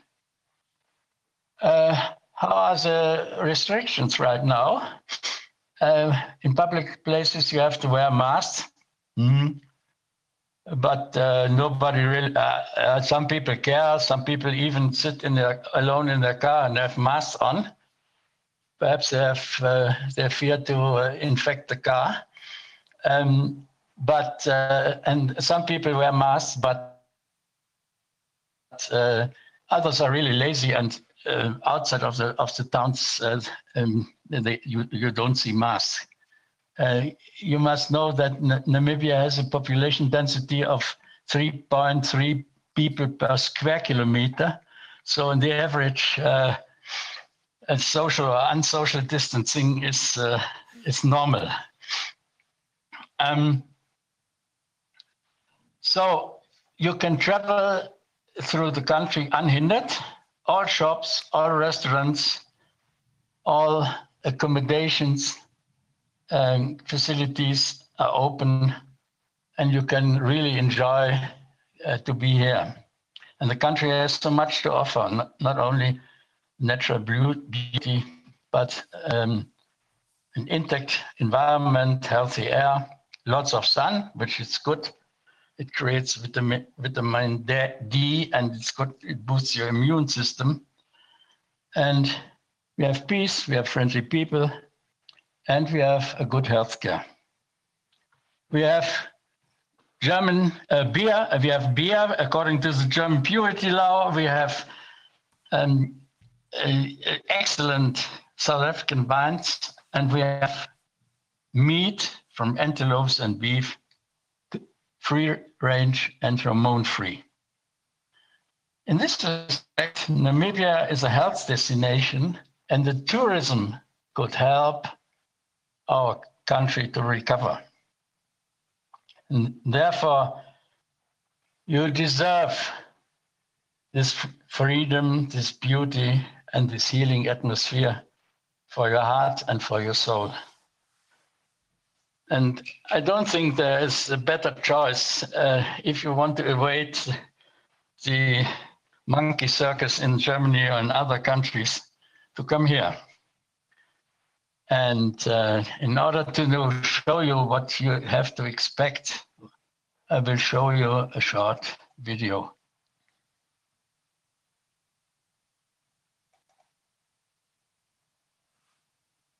Uh -huh.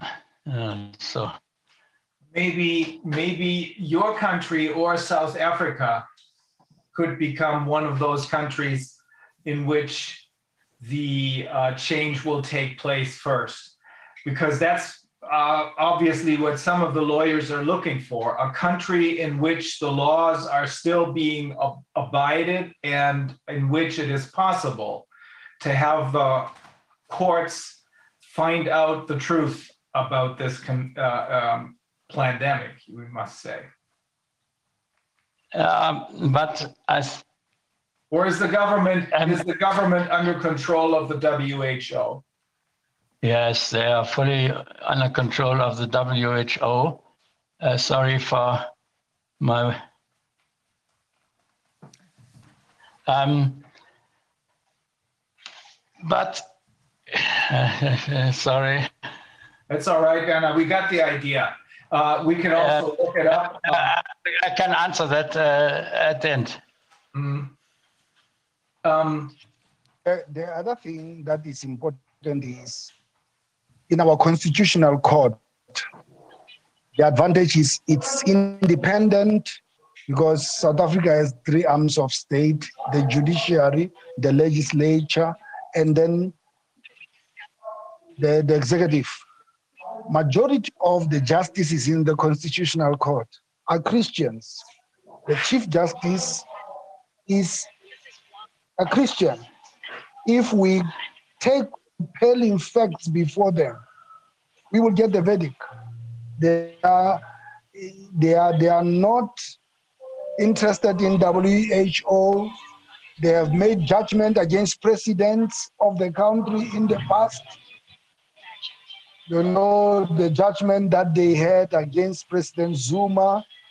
So they are very independent and it will help like you are saying, the case here, you know, I understand uh, uh, uh, uh, what Wagner is saying about Namibia being under WHO. Uh, it- it's the same with Lesotho, it's the same.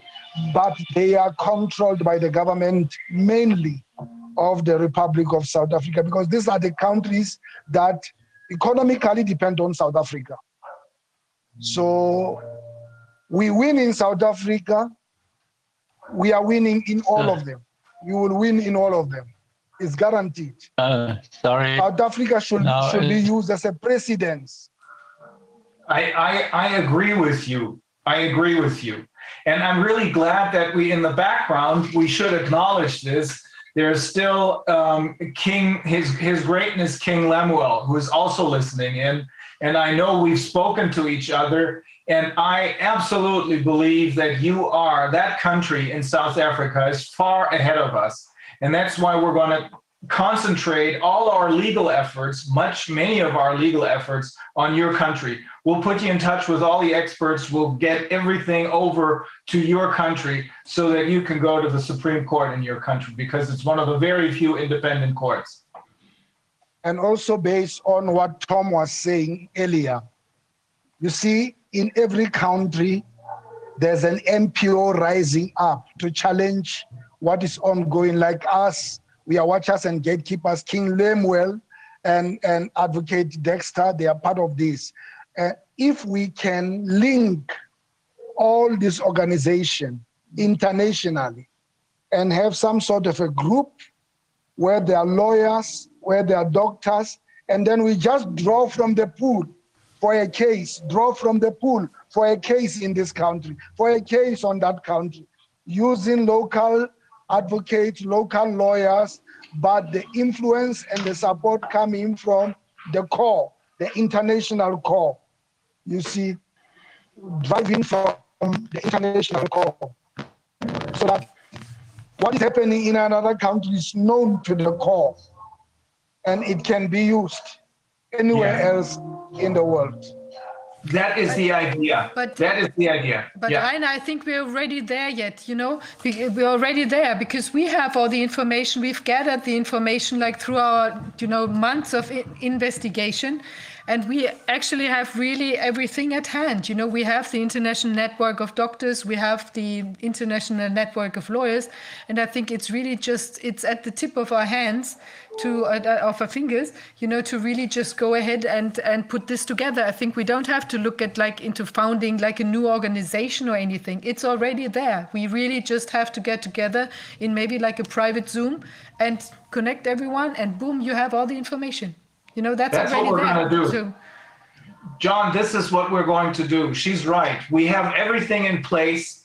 The most important thing right now, because as I can see, you're very far ahead of the rest of the pack, is to get you all the information that we have. We're hard at work trying to build up a huge archive with the uh, Corona Committee, but we won't wait for it to be finished, for this task to be finished. We will send everything over to you that we have, and uh, plus the experts, Through, through, through the past month, all these have been coming together, like, like uh, uh, uh, uh, you are saying.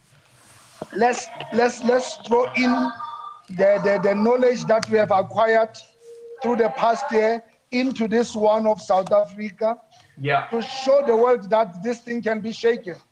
Yes, I Yes. agree. Absolutely. No, we don't need any other organization. The core is there. Yes. Let's let's go into action now in South Africa.